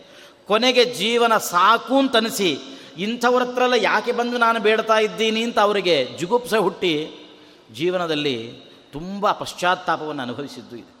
ಹಾಗೆ ನಮಗೆ ಜಗನ್ನಾಥ ಪಂಡಿತ ಅಂತ ಒಬ್ಬ ಸಂಸ್ಕೃತ ದೊಡ್ಡ ಪಂಡಿತ ಗಂಗಾಲಹರಿ ಎನ್ನುವಂಥ ದೊಡ್ಡ ಕಾವ್ಯವನ್ನು ತಾವೆಲ್ಲ ಕೇಳಿರ್ತೀರಿ. ಆ ಅಂತಹ ದೊಡ್ಡ ಕಾವ್ಯವನ್ನು ಆತ ಬರೆದ. ಅದಕ್ಕಿಂತ ಮುಂಚೆ ಏನು ಮಾಡು, ಜಗನ್ನಾಥ ಪಂಡಿತ ಏನು ಮಾಡ್ತಿದ್ದ ಅಂದರೆ, ಯಾವುದೋ ರಾಜರುಗಳನ್ನು ಹೋಗಿ, ಆತ ಮುಸಲ್ಮಾನ್ ರಾಜ ಇರ್ಬೋದು, ಹಿಂದೂ ರಾಜ ಇರ್ಬೋದು, ಯಾರೋ, ಯಾರು ತನಗೆ ಕೊಡ್ತಾನೆ ಹೊಟ್ಟೆ ತುಂಬಿಸ್ತಾನೆ ಅವನನ್ನು ಹೋಗಿ ಹೊಗಳೋದು. ಕೆಲವು ಸಲ ಏನಾಗಿಬಿಡುತ್ತೆ ಅಂತಂದರೆ, ತಮ್ಮ ಪಾಂಡಿತ್ಯ ಎಲ್ಲ ಅವರ ಬಗ್ಗೆ ಶ್ಲೋಕಗಳನ್ನು ಮಾಡೋದು. ಇದೇ ಮಾಡ್ತಿದ್ದ. ಕೆಲವು ಸಲ ರಾಜರುಗಳಿಗೆ ಅವರನ್ನು ಹೊಗಳಿದ್ರೆ ಅಷ್ಟು ಖುಷಿ ಆಗಲ್ಲ. ಅವರ ಹೆಂಡತಿ ಮೇಲೆ ಒಂದು ಶ್ಲೋಕ ಮಾಡೋದು. ಹೀಗೆಲ್ಲ. ಏನೇನೋ ಮಾಡಿ ಏನೇನೋ ಮಾಡಿ, ಕೊನೆಗೆ ಪಾಪ ಆತನಿಗೆ ಜುಗುಪ್ಸೆ ಬಂದು ಜೀವನದಲ್ಲಿ ಎಂಥ ಕೆಲಸ ಮಾಡಿಬಿಟ್ಟೆ ನಾನು. ಬಹಳ ಪಶ್ಚಾತ್ತಾಪವನ್ನು ಹೊಂದಿ ಗಂಗಾ ನದಿ ತೀರಕ್ಕೆ ಹೋಗಿ ಕೂತು ಆ ಗಂಗಾ ಲಹರಿಯನ್ನು ಮಾಡಿ, ಅಮ್ಮ ನನ್ನನ್ನು ಸ್ವೀಕಾರ ಮಾಡಿ, ನನ್ನ ಉದ್ಧಾರ ಮಾಡು ಅಂತ ಬೇಡಿಕೊಳ್ತಾನೆ. ಪಾಪ ಆತನ ಪಶ್ಚಾತ್ತಾಪಕ್ಕೆ ಕರಗಿದ ಗಂಗೆ ಬಂದು ಅವರನ್ನು ಎಳ್ಕೊಂಡು ಹೋದ್ಲು ಅಂತ ನಾವು, ತನ್ನ ಪ್ರವಾಹದಲ್ಲಿ ಆತನನ್ನು ಎಳ್ಕೊಂಡು ಹೋದ್ಲು ಅಂತ ನಾವು ಕೇಳ್ತೇವೆ. ಹೀಗೆ ಈ ಥರದ ಕಥೆಗಳು ಬೇಕಾದಷ್ಟಿದ್ದಾವೆ. ಅದರಿಂದ ಉಪನಿಷತ್ತು ಹೇಳಿತು ಬೇಡ, ಯಾರ್ಯಾರನ್ನೋ ಏನೇನೋ ಕೇಳ್ತಾ ಕೂತ್ಕೊಳ್ಬೇಡ, ದೇವರು ಏನು ಕೊಡ್ತಾನೆ ಅದನ್ನು ನೀನು ಅನುಭವಿಸು, ತೇನ ತೆಕ್ತೇನ ಭುಂಜಿತಾಹ ಮಾಗೃದಹ ಕಸ್ಯ ಸ್ವಿಧನಂ ಇಂತಹ ವೈರಾಗ್ಯವನ್ನು ಪಡೆದುಕೊಂಡಿದ್ದಾನೆ. ವೈರಾಗ್ಯ ಅಂದರೆ ನಮಗೇನು ತಿಳ್ಕೊಂಡ್ಬಿಡ್ತೀವಿ ಅಂತಂದರೆ, ಏನೂ ಮಾಡದೆ ಸುಮ್ಮನೆ ಕೂತ್ಕೊಳ್ಳೋದು ವೈರಾಗ್ಯ. ಹಾಗಲ್ಲ. ಎಲ್ಲವನ್ನೂ ಮಾಡ್ತಾ ಎಲ್ಲದರ ಜೊತೆ ಜೊತೆಯಲ್ಲಿಯೇ ನಾವಿದ್ದಾಗಲೂ ಕೂಡ ನಮಗೆ ಅದು ಬಾಧಿಸೋದಿಲ್ಲ ಅಂದರೆ ನಿಜವಾಗಲೂ ನಾವು ವಿರಕ್ತರಾಗಿದ್ದೀವಿ ಅಂತ ಅರ್ಥ. ಅದಕ್ಕೆ ಅಂತಹ ವೈರಾಗ್ಯ ಅಂತಂದರೆ ಯಾರದ್ದು ಅಂದರೆ ಜಯತೀರ್ಥರದ್ದೇ ವೈರಾಗ್ಯ. ನಮಗೆ ಎಷ್ಟೋ ಸಲ ಹೇಳೋದಿರುತ್ತೆ ಅಂತೂ ಬೆಳಗಿನ ಸಾಯಂಕಾಲ ತನಕ ಇವತ್ತು ಏಕಾದಶಿ. ಯಾಕೆ ಅಂತಂದರೆ ಮನೇಲಿ ಮಾಡಿಕೊಳ್ಳಿಕ್ಕೆ ಹೆಂಡ್ತಿ ಇರಲಿಲ್ಲ ಅದು ಪೂರ್ತಿ ಉಪವಾಸ ಮಾಡಿದ. ಸಾಯಂಕಾಲ ಆದ್ಕೊಳ್ಳಿ ಹೆಂಡ್ತಿ ಬಂದಲು ಪಳಾರ ಮಾಡಿದ್ಲು ಹೊಡೆದಾಯ್ತು. ಇದು ಅಲ್ಲ. ಎಲ್ಲವೂ ಪದಾರ್ಥಗಳು ಮನೆಯಲ್ಲಿ ಎದುರುಗಡೆ ಇದೆ. ಅದಿದ್ದರೂ ನನ್ನ ಮನಸ್ಸು ಅದಕ್ಕೆ ವಿಚಲಿತ ಆಗೋದಿಲ್ಲ ಅಂದರೆ ನಿಜವಾಗಲೂ ಅದು ವೈರಾಗ್ಯ ಅಂತ ಅರ್ಥ. ಅಂತಹ ವೈರಾಗ್ಯವನ್ನು ಪಡೆದವರು ಜಯತೀರ್ಥರು. ಎಲ್ಲವೂ ಇದೆ. ಬೇಕಾದಂತಹ ರಾಜ್ಯ ಇದೆ. ತನ್ನ ಮಾತುಗಳನ್ನು ಕೇಳ್ತಕ್ಕಂತಹ ಸೇವಕರಿದ್ದಾರೆ. ಸುಂದರಿಯರಾಗಿರತಕ್ಕಂತಹ ಒಬ್ಬರಲ್ಲ ಇಬ್ಬರು ಹೆಂಡಂದ್ರಿದ್ದಾರೆ. ಸಣ್ಣ ವಯಸ್ಸು ಎಲ್ಲವನ್ನೂ ಕೂಡ ಬಿಟ್ಟು ಇವರು ಯತಿರಯ ಮಭೂತ್ ಸ ಲೋಕೇ ವಿರಕ್ತಿ. ಎಲ್ಲವನ್ನ ಎದುರುಗಡೆ ಇದ್ದಾಗಲೂ ಇದು ಬೇಡ ಅಂತ ಅನಿಸಿ ಹೋದ್ರಲ್ಲ, ಅದು ವೈರಾಗ್ಯ. ಅಂತಹ ವೈರಾಗ್ಯವನ್ನು ಸಂಪಾದನೆ ಮಾಡಿಕೊಳ್ಬೇಕು ಅಂತ ಹೇಳಿ, ಬರೀ ಅಷ್ಟೇ ಅಲ್ಲ, ವೈರಾಗ್ಯ ಸಂಪಾದನೆ ಮಾಡಿಕೊಂಡಿರತಕ್ಕಂಥ ವ್ಯಕ್ತಿ ಮುಂದೇನು ಮಾಡಬೇಕು ಅಂದರೆ ತಾನು ಜ್ಞಾನದಲ್ಲಿ ತೊಡಗಬೇಕಲ್ಲ, ಎಷ್ಟೋ ಜನಕ್ಕೆ ತಾವು ಜ್ಞಾನದಲ್ಲಿ ತೊಡಗಿದ ಕೂಡಲೇ ಕೊಂಬು ಬಂದ್ಬಿಡುತ್ತೆ. ನನಗೆಲ್ಲ ಅರ್ಥ ಆಗಿಬಿಟ್ಟಿದೆ, ನಾನೆಲ್ಲ ತಿಳ್ಕೊಂಡಿದ್ದೀನಿ, ನನಗೆ ಈ ಕರ್ಮ, ಗಿರ್ಮ ಎಲ್ಲ ಬೇಡ ಈ ಉಪವಾಸ, ವ್ರತಗಳು, ದೇವರ ಪೂಜೆ ಸಂಧ್ಯಾ ವಂದನೆ ಇದ್ಯಾವುದು ನನ್ನಂತಹ ಜ್ಞಾನಿಗಳಿಗೆ ಹೇಳಿದ್ದಲ್ಲ, ಯಾವುದು ಅಲ್ಪರಿಗೆ ಹೇಳಿರ್ತಕ್ಕಂಥದ್ದೇ ಹೊರತು ಕರ್ಮಗಳು ನಮ್ಮಂತಹ ಉತ್ತಮ ಜನಕ್ಕೆ ಹೇಳಿದ್ದಲ್ಲ. ಆದರೆ ಉಪನಿಷತ್ತು ಹೇಳುತ್ತೆ, ನಮಗೆ ಅವಶ್ಯವಾಗಿ ಕರ್ಮವನ್ನು ಮಾಡಲೇಬೇಕು. ಎಂತಹ ದೊಡ್ಡ ಜ್ಞಾನಿಯಾಗಿದ್ದರೂ ಕೂಡ ಅವನು ಕರ್ಮವನ್ನು ಮಾಡಲೇಬೇಕು. ಕುರುವನ್ನೇವೇಹ ಕರ್ಮಾಣಿ ಜಿಜೀವಿಷೇಚ್ಛತಗುಂ ಸಮಾಹ. ಏವಂ ತ್ವಯಿ ನಾಣ್ಯಥೇತೋಸ್ತಿ ನ ಕರ್ಮ ಲಿಪ್ಯತೆ ನರೇ. ಕುರುವನ್ನೇವೇಹ ಕರ್ಮಾಣಿ ಜಿಜೀವಿಷೇಚ್ಛತಗುಂ ಸಮಾಹ. ಭಗ, ಒಬ್ಬ ಮನುಷ್ಯ ಎಷ್ಟು ವರ್ಷ ಬಾಳಿದರೂ ಬಾಳಿಯ. ವೇದದಲ್ಲಿ, ಉಪನಿಷತ್ತುಗಳಲ್ಲಿ ಬರುವಂತೆ ಒಬ್ಬ ಮನುಷ್ಯನ ಆಯುಷ್ಯ, ಪೂರ್ಣ ಆಯುಷ್ಯ ಎಷ್ಟು ಅಂದರೆ ನೂರು ವರ್ಷ. ಯಾರಾದರೂ ನಮ್ಮ ಕಣ್ಣೆದುರುಗಡೆ ಒಬ್ಬರು ನೂರು ವರ್ಷ ಇದ್ದಾರೆ ಅಂತಂದರೆ ನಾವು ಅವರನ್ನು ಚಿರಂಜೀವಿಗಳು ಅಂತ ಸನ್ಮಾನ ಮಾಡಿಬಿಡ್ಬೋದು. ಜಿಜೀವಿಷೇ ಛದಗುಂ ಸಮಾಹ. ನೀನು ನೂರು ವರ್ಷ ಬಾಳಪ್ಪ. ಬಾಳು, ಏನೇ ಮಾಡು. ಆದರೆ ನಿನ್ನ ದೇಹದಲ್ಲಿ ಶಕ್ತಿ ಸಾಮರ್ಥ್ಯಗಳಿರೋ ತನಕ ಜ್ಞಾನ ಎಷ್ಟು ಮುಖ್ಯನೋ, ಕರ್ಮವೂ ಕೂಡ ಅಷ್ಟೇ ಮುಖ್ಯ, ಅಷ್ಟೇ ಕಡ್ಡಾಯ. ಇನ್ನೊಂದು ಸಂದರ್ಭದಲ್ಲಿ ಶ್ರೀಮದ್ ಆಚಾರ್ಯರು ಹೇಳ್ತಾರೆ ಅತೀತಾನಾಗತ ಜ್ಞಾನಿ ತ್ರೈಲೋಕ್ಯೋದ್ಧಾರಣ ಕ್ಷಮ, ಏತಾದೃಶೋಪಿನಾಚಾರಂ ಶ್ರೌತಂ ಸ್ಮಾರ್ತಂ ಪರಿತ್ಯಜೇತ್ ಅಂತ. ನನಗೆ ಅತೀತಾನಾಗತ ಜ್ಞಾನ ಅಂದರೆ ಎಂಥ ಜ್ಞಾನ ಇದೆ? ಭೂತ ಭವಿಷ್ಯದ್ ವರ್ತಮಾನಗಳ ಸಂಪೂರ್ಣ ಜ್ಞಾನ ಇದೆ. ಅವನು ಅನುಗ್ರಹ ಮಾಡಿದ, ದೃಷ್ಟಿ ಒಬ್ಬನ ಮೇಲೆ ಹಾಯಿಸಿದ ಅಂತಂದರೆ ಅವನನ್ನು ಎಲ್ಲ ಪಾಪಗಳಿಂದ ಉದ್ಧಾರ ಮಾಡುವಂತಹ ಶಕ್ತಿ, ಸಾಮರ್ಥ್ಯಗಳು ಅವನಲ್ಲಿದ್ದಾವೆ. ಏತಾದೃಶೋಪಿ, ಇಂಥವನೂ ಕೂಡ ಭೂತ ಭವಿಷ್ಯದ್ ವರ್ತಮಾನ ಜ್ಞಾನಗಳನ್ನು ಇದ್ದವನು, ಮೂರು ಲೋಕಗಳನ್ನು ಉದ್ಧಾರ ಮಾಡುವ ಸಾಮರ್ಥ್ಯ ಇರುವವನಾದರೂ ಕರ್ಮ ಮಾತ್ರ ಬಿಡುವಂತಿಲ್ಲ. ಏನು ಅಹರಹ ಸಂಧ್ಯಾ ಉಪಾಸೀತ ಸಂಧ್ಯಾ ವಂದನೆ ಮಾಡಬೇಕು ಅಂತಲೂ, ಉಪವಾಸ ಮಾಡಬೇಕು, ವ್ರತಗಳನ್ನು ಮಾಡಬೇಕು ಏನು ಹೇಳ್ತಾ ಇದೆ, ಆ ಎಲ್ಲ ಕರ್ಮಗಳನ್ನು ಯಾವತ್ತೂ ಕೂಡ ಬಿಡುವಂತಿಲ್ಲ. ಆದರೆ ಏನು ಕರ್ಮ ನಾವು ಮಾಡ್ತಾ ಇದ್ದೇವೆ, ಆ ಕರ್ಮ ಅದು ನಮ್ಮನ್ನು ಉದ್ಧಾರ ಮಾಡುತ್ತೆ. ಹೇಗೆ ಉದ್ಧಾರ ಮಾಡುತ್ತೆ? ಕರ್ಮ ಸಾಧಾರಣವಾಗಿ ನಮ್ಮನ್ನು ಕಟ್ಟಿ ಹಾಕುತ್ತೆ ಅಂತ ಒಂದು ಪ್ರತೀತಿ. ಆದರೆ ಆ ಕರ್ಮದ, ಕರ್ಮದಿಂದ ಉದ್ಧಾರ ಆಗೋದು ಹೇಗೆ ಅಂತಂದರೆ, ಮಾಡುವ ಕರ್ಮ ಅದನ್ನು ಭಗವಂತನ ಪೂಜೆ ಎಂಬುದಾಗಿ ಸಂಕಲ್ಪ ಮಾಡಿಕೊಂಡು ಮಾಡಿದರೆ ಒಳಗಡೆ ನಿಂತು ಭಗವಂತ ಈ ಕರ್ಮವನ್ನು ನನ್ನಿಂದ ಮಾಡಿಸ್ತಾ ಇದ್ದಾನೆ. ಮಾಡುವ ಕರ್ಮ ಇದು ಭಗವಂತನ ಪೂಜೆಯಾಗಿ ಭಗವಂತ ಇದನ್ನು ಸ್ವೀಕಾರ ಮಾಡಬೇಕು ಎಂಬ ಅನುಸಂಧಾನದಿಂದ ಯಾವುದೇ ಕರ್ಮವನ್ನು ಮಾಡಿದರೂ ನಕರ್ಮ ಲಿಪ್ಯತೆ ನರೆ. ಆ ಕರ್ಮದಿಂದ ಬಹು ಬರಬಹುದಾಗಿರತಕ್ಕಂಥ ಏನು ಪಾಪಗಳಿದ್ದಾವೆ ಅದು ಯಾವುದೂ ಕೂಡ ನಿನಗೆ ಅಂಟೋದಿಲ್ಲ ಅಂತ ಹೀಗೆ ಅವನಿಗೆ ಎರಡು ಅಧಿಕಾರವನ್ನು ಕೊಟ್ಟು ಒಂದು ವೈರಾಗ್ಯವನ್ನು ಸಂಪಾದನೆ ಮಾಡಿಕೊಳ್ಳಬೇಕು, ಆನಂತರದಲ್ಲಿ ಕರ್ಮಾನುಷ್ಠಾನ ಮಾಡಬೇಕು. ವೈರಾಗ್ಯ ಸಂಪಾದನೆ ಮಾಡಿ ಕರ್ಮಾನುಷ್ಠಾನ ಮಾಡಿದಾಗ ಮಾತ್ರ ನಿನಗೆ ಭಗವತ್ ತತ್ವವನ್ನು ಉಪದೇಶ ಪಡತಕ್ಕಂತಹ ಅಧಿಕಾರ ಬರುತ್ತೆ. ಯಾವಾಗ ದೇವರನ್ನು ನಾವು ತಿಳ್ಕೊಳ್ಬೋದು? ನಮ್ಮ ಮನಸ್ಸು ಶುದ್ಧವಾಗಿದ್ದರೆ ಮನಸ್ಸು ಶುದ್ಧವಾಗೋದು ಯಾವಾಗ? ನಮ್ಮ ಕರ್ಮಗಳು ಏನಿದ್ದಾವೆ? ನಮ್ಮ ವರ್ಣಾಶ್ರಮೋಚಿತವಾಗಿರತಕ್ಕಂಥ ಕರ್ಮಗಳು ಏನಿದ್ದಾವೆ, ಆ ಕರ್ಮಗಳನ್ನು ಚೂರೂ ತಪ್ಪದೆ ಆ ಕರ್ಮಗಳನ್ನು ನಾವು ಮಾಡ್ತಾ ಇದ್ದೀವಿ ಅಂತಂದರೆ, ಖಂಡಿತವಾಗಿಯೂ ಕೂಡ ಆ ಕರ್ಮ ಅದು ನಮ್ಮನ್ನು ಉದ್ಧಾರ ಮಾಡುತ್ತೆ.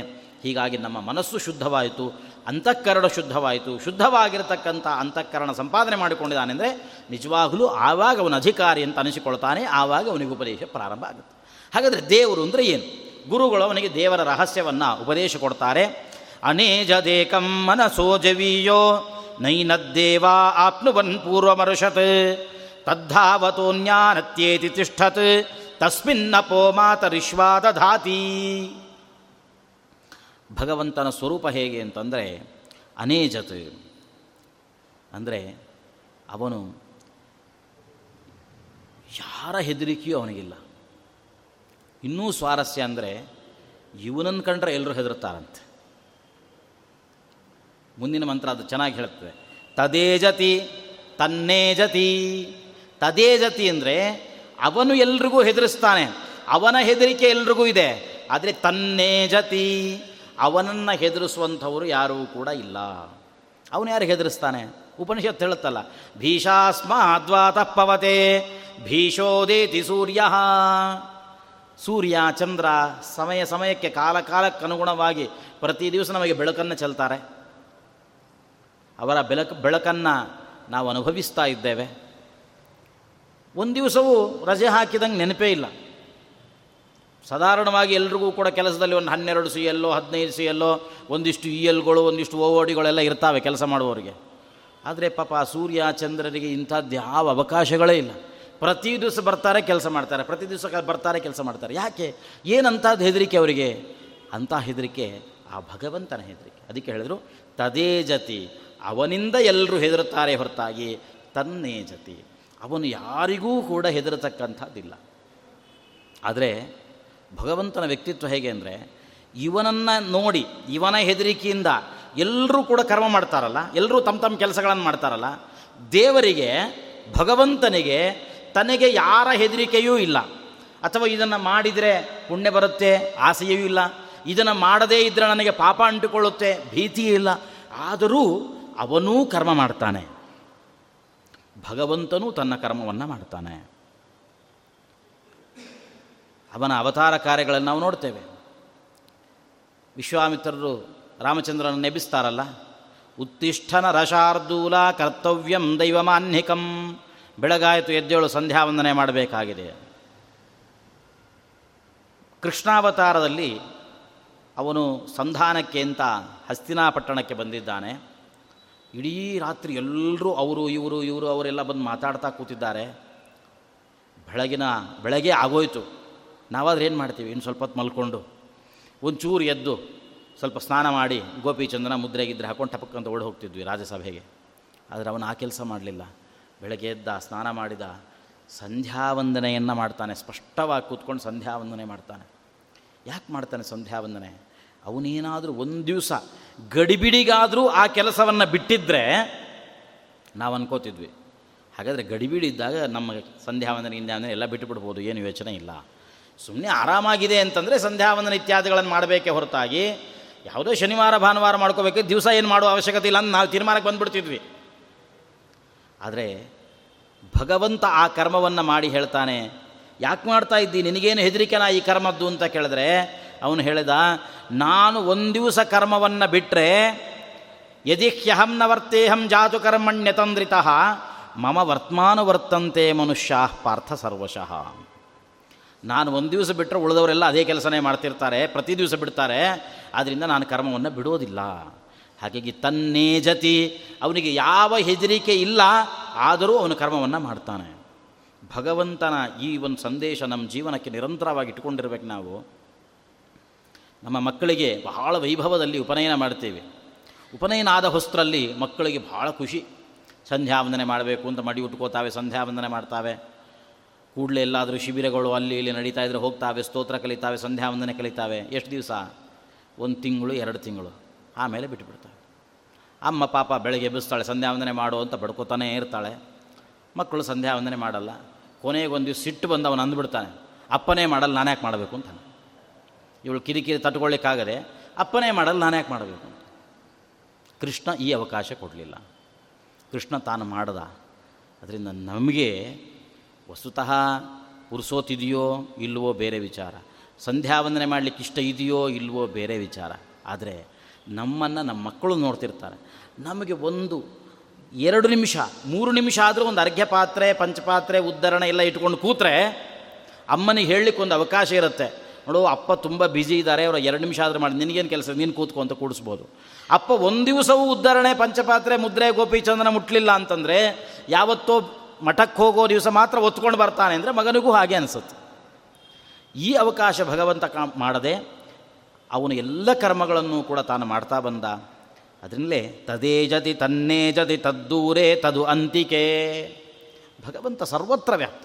ಅವನು ದೂರದಲ್ಲಿದ್ದಾನೋ? ಹೌದು, ದೂರದಲ್ಲೂ ಇದ್ದಾನೆ. ಹತ್ತಿರದಲ್ಲಿದ್ದಾನೋ ಹತ್ತಿರದಲ್ಲೂ ಇದ್ದಾನೆ. ನಾರದರು ಅವನ ಅಷ್ಟೂ ಜನ, ಏನು ಹದಿನಾರು ಸಾವಿರ ಜನ ಹೆಣ್ಮ ಹೆಂಡಂದ್ರಿದ್ದಾರಲ್ಲ ಕೃಷ್ಣನಿಗೆ. ಎಲ್ಲರ ಮನೆಗೆ ಹೋದಾಗಲೂ ಎಲ್ಲರ ಮನೆಯಲ್ಲೂ ಇದ್ದಾನೆ. ತಾನು ನಾರದರು ಹೋದ ಮನೆಯಲ್ಲೂ ಇದ್ದಾನೆ. ನಾರದರು ಇನ್ಯಾವುದೋ, ಆ ಕಡೆ ಅಷ್ಟು ದೂರ ಮನೆಗಳಿಗೆ ಹೋಗಬೇಕಲ್ಲ, ಆ ಮನೆಗಳಲ್ಲೂ ಇದ್ದಾನೆ. ಒಂದೊಂದು ಮನೆಯಲ್ಲಿ ಒಂದೊಂದು ರೂಪದಿಂದ ಬಂದು ನಾರದರನ್ನು ಬರಮಾಡಿಕೊಳ್ತಾನೆ. ಅವರಿಗೆ ಸ್ವಾಗತ ಕೋರ್ತಾ ಇದ್ದಾನೆ. ಸರ್ವತ್ರ ಭಗವಂತ ವ್ಯಾಪ್ತನಾದ, ಹೀಗಾಗಿ ತದ್ದೂರೇ ತದು ಅಂತಿಕೆ. ಅವನು ದೂರದಲ್ಲೂ ಇದ್ದಾನೆ, ಹತ್ರದಲ್ಲೂ ಇದ್ದಾನೆ. ಅಂತಹ ಭಗವಂತನ ಸ್ವರೂಪವನ್ನು ಹೇಳಿ ಅವರು ಹೇಳಿದರು ತಸ್ಮಿನ್ನಪೋ ಮಾತರಿಶ್ವಾದದಾತಿ. ಅಂತಹ ಭಗವಂತ, ಇಂತಹ ಸ್ವರೂಪನಾಗಿರತಕ್ಕಂತಹ ಭಗವಂತನಲ್ಲಿ ನಾವು ಏನು ಕರ್ಮಗಳನ್ನು ಮಾಡ್ತಿದ್ದೀವಿ ಪ್ರಾತಃ ಪ್ರಭೃತಿ ಸಾಯಾಂತಂ ಸಾಯಾದಿ ಪ್ರಾತರಂತತಃ. ಏನೇನು ಕರ್ಮಗಳನ್ನು ಮಾಡ್ತಾ ಇದ್ದೀವಿ? ನಾವು ಮಾಡ್ತಕ್ಕಂತಹ ಕರ್ಮವನ್ನು ಅದನ್ನೆಲ್ಲವನ್ನೂ ಕೂಡ ಪ್ರಾಣದೇವರು ಭಗವಂತನಿಗೆ, ಆ ಭಗವಂತನಿಗೆ ಅರ್ಪಣೆ ಮಾಡ್ತಾರಂತೆ. ಅಲ್ರಿ, ನಾವು ಕರ್ಮ ಮಾಡಿದರೆ, ಜಯತೀರ್ಥರು ಅದೇ, ಟೀಕಾಚಾರ ಅದೇ ಪ್ರಶ್ನೆ ಮಾಡ್ಕೋತಾರೆ. ಕರ್ಮ ಮಾಡಿದ್ದು ನಾವು, ಅರ್ಪಣೆ ಮಾಡೋದು ಅವರ? ಅಡಿಗೆ ಮಾಡೋದೊಬ್ಬರು ಬಡಿಸಿ ಕ್ರೆಡಿಟ್ ತೊಗೊಳ್ಳೋದು ಇನ್ನೊಬ್ಬರ ನಾವು ಮಾಡಿದ ಕರ್ಮವನ್ನು ಮುಖ್ಯ ಪ್ರಾಣದೇವರು ಯಾಕೆ ಅರ್ಪಣೆ ಮಾಡ್ತಾರೆ? ಅಂತ ಕೇಳಿದ್ರೆ ಅದಕ್ಕೆ ಹೇಳಿದ್ರು, ನಾವು ಏನು ಕರ್ಮ ಮಾಡ್ತಿದ್ದೀವಲ್ಲ, ನಾವು ಮಾಡುವ ಕರ್ಮ ಯಾರಿಂದ ಮಾಡುವಂಥದ್ದು? ಒಳಗಡೆ ಪ್ರಾಣನಿದ್ದಾನೆ ಎಂಬ ಕಾರಣದಿಂದ ನಾವು ಕರ್ಮ ಮಾಡ್ತಿದ್ದೀವಿ. ಕರ್ಮ ಅಂದರೆ ದೇವರ ಪೂಜನೆ ಆಗಬೇಕಾಗಿಲ್ಲ. ನಮ್ಮ ಏನು ಚಲನವಲನಗಳಿದ್ದಾವಲ್ಲ ಈ ದೇಹದಲ್ಲಿ ಏನೇನು ಚೇಷ್ಟೆ ಇದೆಯಲ್ಲ, ಇದೆಲ್ಲವೂ ಕೂಡ ನಡೆಯತಕ್ಕಂಥದ್ದು ಆ ಭಗವಂತನಿಂದಲೇ, ಆ ಮುಖ್ಯ ಪ್ರಾಣದೇವರಿಂದಲೇ ಅದಕ್ಕೆ ಹೇಳಿದ್ರಲ್ಲ, ನಮ್ಮ ದೇಹದಲ್ಲಿ ತುಂಬ ಜನ ದೇವತೆಗಳಿದ್ದಾರೆ. ಅವ್ರು ಹೋಗ್ತಿರ್ತಾರೆ, ಬರ್ತಿರ್ತಾರೆ. ಸೂರ್ಯ, ಕಣ್ಣಿಗೆ ಅಭಿಮಾನಿ, ಅವನು ಕೆಲವು ಸಲ ಹೋಗ್ತಾನೆ. ಒಂಚೂರು ದುಡ್ಡು ಖರ್ಚು ಮಾಡಿಕೊಂಡು ಕೂಡಲೇ ಬಂದು ಮತ್ತೆ ಬಂದು ಕೂತ್ಕೊಂಡ್ಬಿಡ್ತಾನೆ. ಒಂದು ಆಪ್ರೇಷನ್ ಗಿಪ್ರೇಷನ್ ಮಾಡಿದ್ರೆ ಮತ್ತೆ ಬಂದು ಕೂತ್ಕೊಂಡ್ಬಿಡ್ತಾನೆ. ಆವಾಗ ಕಣ್ಣು ಕಾಣಿಸ್ಲಿಕ್ಕೆ ಶುರುವಾಗುತ್ತೆ. ಆದರೆ, ಪ್ರಾಣದೇವರಿದ್ದಾರಲ್ಲ, ಅವರು ಮಾತ್ರ ನಿರಂತರವಾಗಿ ದೇಹದಲ್ಲಿರ್ತಾರೆ. ಯಾವತ್ತಾದರೂ ಒಂದು ದಿವಸ ಪ್ರಾಣದೇವರಿಗೆ, ನಾನು ಈ ದೇಹವನ್ನು ಬಿಟ್ಟು ಹೊರಡಬೇಕು ಅಂತ ಅನಿಸ್ತು, ಹೊರಟರು ಅಂತಂದರೆ ಮತ್ತೆ ಈ ದೇಹಕ್ಕೆ ಗತಿ ಇಲ್ಲ. ಆವಾಗ ಪೆಣವೊಂದು ಪೇಳುವರು. ಇದನ್ನು ಹೆಣ ಅಂತಲೇ ಕರೀತಾರೆ. ಆವಾಗ ಯಾವ ಚೇಷ್ಟೆಯೂ ಇರಲ್ಲ. ಹಾಗಾದರೆ ಬರೀ ದೇವರ ಪೂಜೆಯೋ, ಸಂಧ್ಯಾ ವಂದನೆಯೋ, ಮತ್ತೊಂದೋ, ಮಗದೊಂದೋ ಧಾರ್ಮಿಕ ಚಟುವಟಿಕೆಗಳನ್ನು ಮಾತ್ರ ಹೇಳ್ತಿರೋದಲ್ಲ. ಮಾರುತ್ಯೇವ ಯತಶ್ಚೇಷ್ಟ. ನಮ್ಮ ಚೇಷ್ಟೆ, ದೇಹದ ಏನೇನು ಚಲನವಲನೆಗಳು, ಕ್ರಿಯೆಗಳಿದ್ದಾವೆ, ಎಲ್ಲವೂ ನಡೆಯತಕ್ಕಂಥದ್ದು ಒಳಗಡೆ ಇರತಕ್ಕಂತಹ ಮುಖ್ಯ ಪ್ರಾಣದಿಂದ. ಅದರಿಂದಾಗಿ ನಾವು ಕರ್ಮವನ್ನು ಏನು ಮಾಡಬಹುದು ಅಂತಂದರೆ ಅದನ್ನು ಪ್ರಾಣದೇವರಿಗೆ ಸಮರ್ಪಣೆ ಮಾಡಬಹುದು. ಆ ಪ್ರಾಣದೇವರು ಅದನ್ನು ಭಗವಂತನಿಗೆ ಸಮರ್ಪಣೆ ಮಾಡ್ತಾರೆ. ನಮ್ಮ ಕರ್ಮ ಅಷ್ಟು ಶುದ್ಧವಾಗಿದೆ, ಅಷ್ಟು ವೈರಾಗ್ಯದಿಂದ ಮಾಡಿದ್ದೀವಿ ಜ್ಞಾನಪೂರ್ವಕವಾಗಿ ಕರ್ಮವನ್ನು ಮಾಡಿದ್ದೀವಿ ಅಂತಂದರೆ, ಅವರು ನಾವು ಮಾಡಿದ ಕರ್ಮವನ್ನು ಭಗವಂತನಿಗೆ ಅರ್ಪಿಸಿ ನಮ್ಮ ಪರವಾಗಿ ಪ್ರಾರ್ಥನೆ ಮಾಡಿಕೊಳ್ತಾರೆ. ಏನ ಮುದ್ಧರ ಏನ ಮುದ್ಧರ, ಸ್ವಾಮಿ ಇವನನ್ನು ಉದ್ಧಾರ ಮಾಡು. ಆವಾಗ ಭಗವಂತ ಪ್ರಾಣದೇವರು ಇವನನ್ನು ತೋರಿಸಿದಾರಲ್ಲ, ಬೆರಳು ಮಾಡಿ, ಇವನನ್ನು ಉದ್ಧಾರ ಮಾಡ್ತೇನೆ ಅಂತಂದುಕೊಂಡು ಅವನನ್ನು ಉದ್ಧಾರ ಮಾಡ್ತಾರೆ. ಹೇಗೆ? ಆಂಜನೇಯ ಕೊಟ್ಟಿರತಕ್ಕಂಥ ಹಾರ ಸುಗ್ರೀವನ ಕೊರಳಿಗೆ ಹಾಕಿ, ಇವನು ಸುಗ್ರೀವ, ಇವನನ್ನು ಗುರ್ತಿಸಿಕೋ ನೀನು ಅಂತ ರಾಮನಿಗೆ ಹೇಳಿದಾಗ, ರಾಮ ಆ ಸುಗ್ರೀವನನ್ನು ಉದ್ಧಾರ ಮಾಡಿದ. ಯಾಕೆ ಅಂದರೆ ಆಂಜನೇಯ ಕೊಟ್ಟಿರತಕ್ಕಂಥ ಮಾಲೆ ಅವನ ಕೊರಳಲ್ಲಿದೆ ಅಂತ. ಹಾಗೆ, ನಾವು ಮಾಡಿದ ಕರ್ಮ ಮುಖ್ಯ ಅಲ್ಲ ಯಾವ ಕರ್ಮವನ್ನು ಪ್ರಾಣದೇವರು ಹೋಗಿ ಸಮರ್ಪಣೆ ಮಾಡಿ, ಸ್ವಾಮಿ, ಇವನು ಈ ಕರ್ಮವನ್ನು ಮಾಡಿದವನು, ಇವನನ್ನು ಉದ್ಧಾರ ಮಾಡು ಅಂತ ತೋರಿಸ್ತಾರೋ, ಅವನನ್ನು ಮಾತ್ರ ಭಗವಂತ ಉದ್ಧಾರ ಮಾಡ್ತಾನೆ. ಆದರೆ ಇಲ್ಲಿ ಸ್ವಾರಸ್ಯ ಏನು ಅಂತಂದರೆ ಈ ಉಪನಿಷತ್ತಿನಲ್ಲಿ, ತಸ್ಮಿನ್ ಅಪೋ ಮಾತರಿಶ್ವಾದ ದಾತಿ ಅಂತಿದೆ. ಆ ಭಗವಂತನಲ್ಲಿ ಮಾತರಿಶ್ವ ಅಂದರೆ ವಾಯುದೇವರು, ಅಪಹ ದಧಾತಿ ಸಂಸ್ಕೃತದಲ್ಲಿ ಅಪಹ ಅನ್ನುವಂತಹ ಶಬ್ದಕ್ಕರ್ಥ ನೀರು ಅಂತರ್ಥ ನೀರನ್ನ ಅಂತ ಅರ್ಥ. ನೀರನ್ನು ಸಮರ್ಪಣೆ ಮಾಡ್ತಾರೆ. ಅದಕ್ಕೆ ಮಾಮೂಲು ಅರ್ಥ ಅಲ್ಲ ಇದಕ್ಕೆ. ಜೈತೀರ್ಥರ ವ್ಯಾಖ್ಯಾನ ಮಾಡಿದ್ರು, ಆಪಹ ಅಂದರೆ ನೀರು. ಯ, ಆದರೆ ಇಲ್ಲಿ ಕರ್ಮ ಅಂತ ಅರ್ಥ, ಯಾಕೆ ಅಂದರೆ ಆ ಅಂದರೆ ಸಮಂತಾತ್ ಪಾಲಯಂತೀತಿ ಆಪಹ. ನಮ್ಮನ್ನು ರಕ್ಷಣೆ ಮಾಡ್ತಕ್ಕಂಥವುಗಳು, ಯಾವುದನ್ನು ಮಾಡಿದರೆ ಅವುಗಳು ನಮ್ಮನ್ನು ಜನ್ಮ ಜನ್ಮಾಂತರಕ್ಕೂ ನಮ್ಮನ್ನು ಕಾಪಾಡ್ತಾವೋ, ಅಂತಹ ಪರಿಶುದ್ಧವಾಗಿರತಕ್ಕಂತಹ ಕರ್ಮಗಳನ್ನು ಅಪು ಅನ್ನುವಂತಹ ಶಬ್ದದಿಂದ ನಿರ್ದೇಶ ಮಾಡ್ತಾ ಇದ್ದಾರೆ. ವಾದಿರಾಜರು ಇನ್ನೂ ಚೆನ್ನಾಗಿ ವ್ಯಾಖ್ಯಾನ ಮಾಡಿದ್ರು. ಏನು ಅಂದರೆ, ಅಪು ಅಂದರೆ ನೀರು ಅಂತ ಅರ್ಥ. ಆ ಅಪು ಅನ್ನುವ ಶಬ್ದದಿಂದ ಕರ್ಮವನ್ನು ಯಾಕೆ ಸ್ವೀಕಾರ ಮಾಡಬೇಕು ಅಂದರೆ ವಾದಿರಾಜರು ಹೇಳ್ತಾರೆ, ನಾವು ಎಲ್ಲ ಕರ್ಮ ಮಾಡ್ತೀವಲ್ಲ. ಕರ್ಮ ಮಾಡಿದ ಮೇಲೆ ದೇವರಿಗೆ ಅರ್ಪಣೆ ಮಾಡಬೇಕು.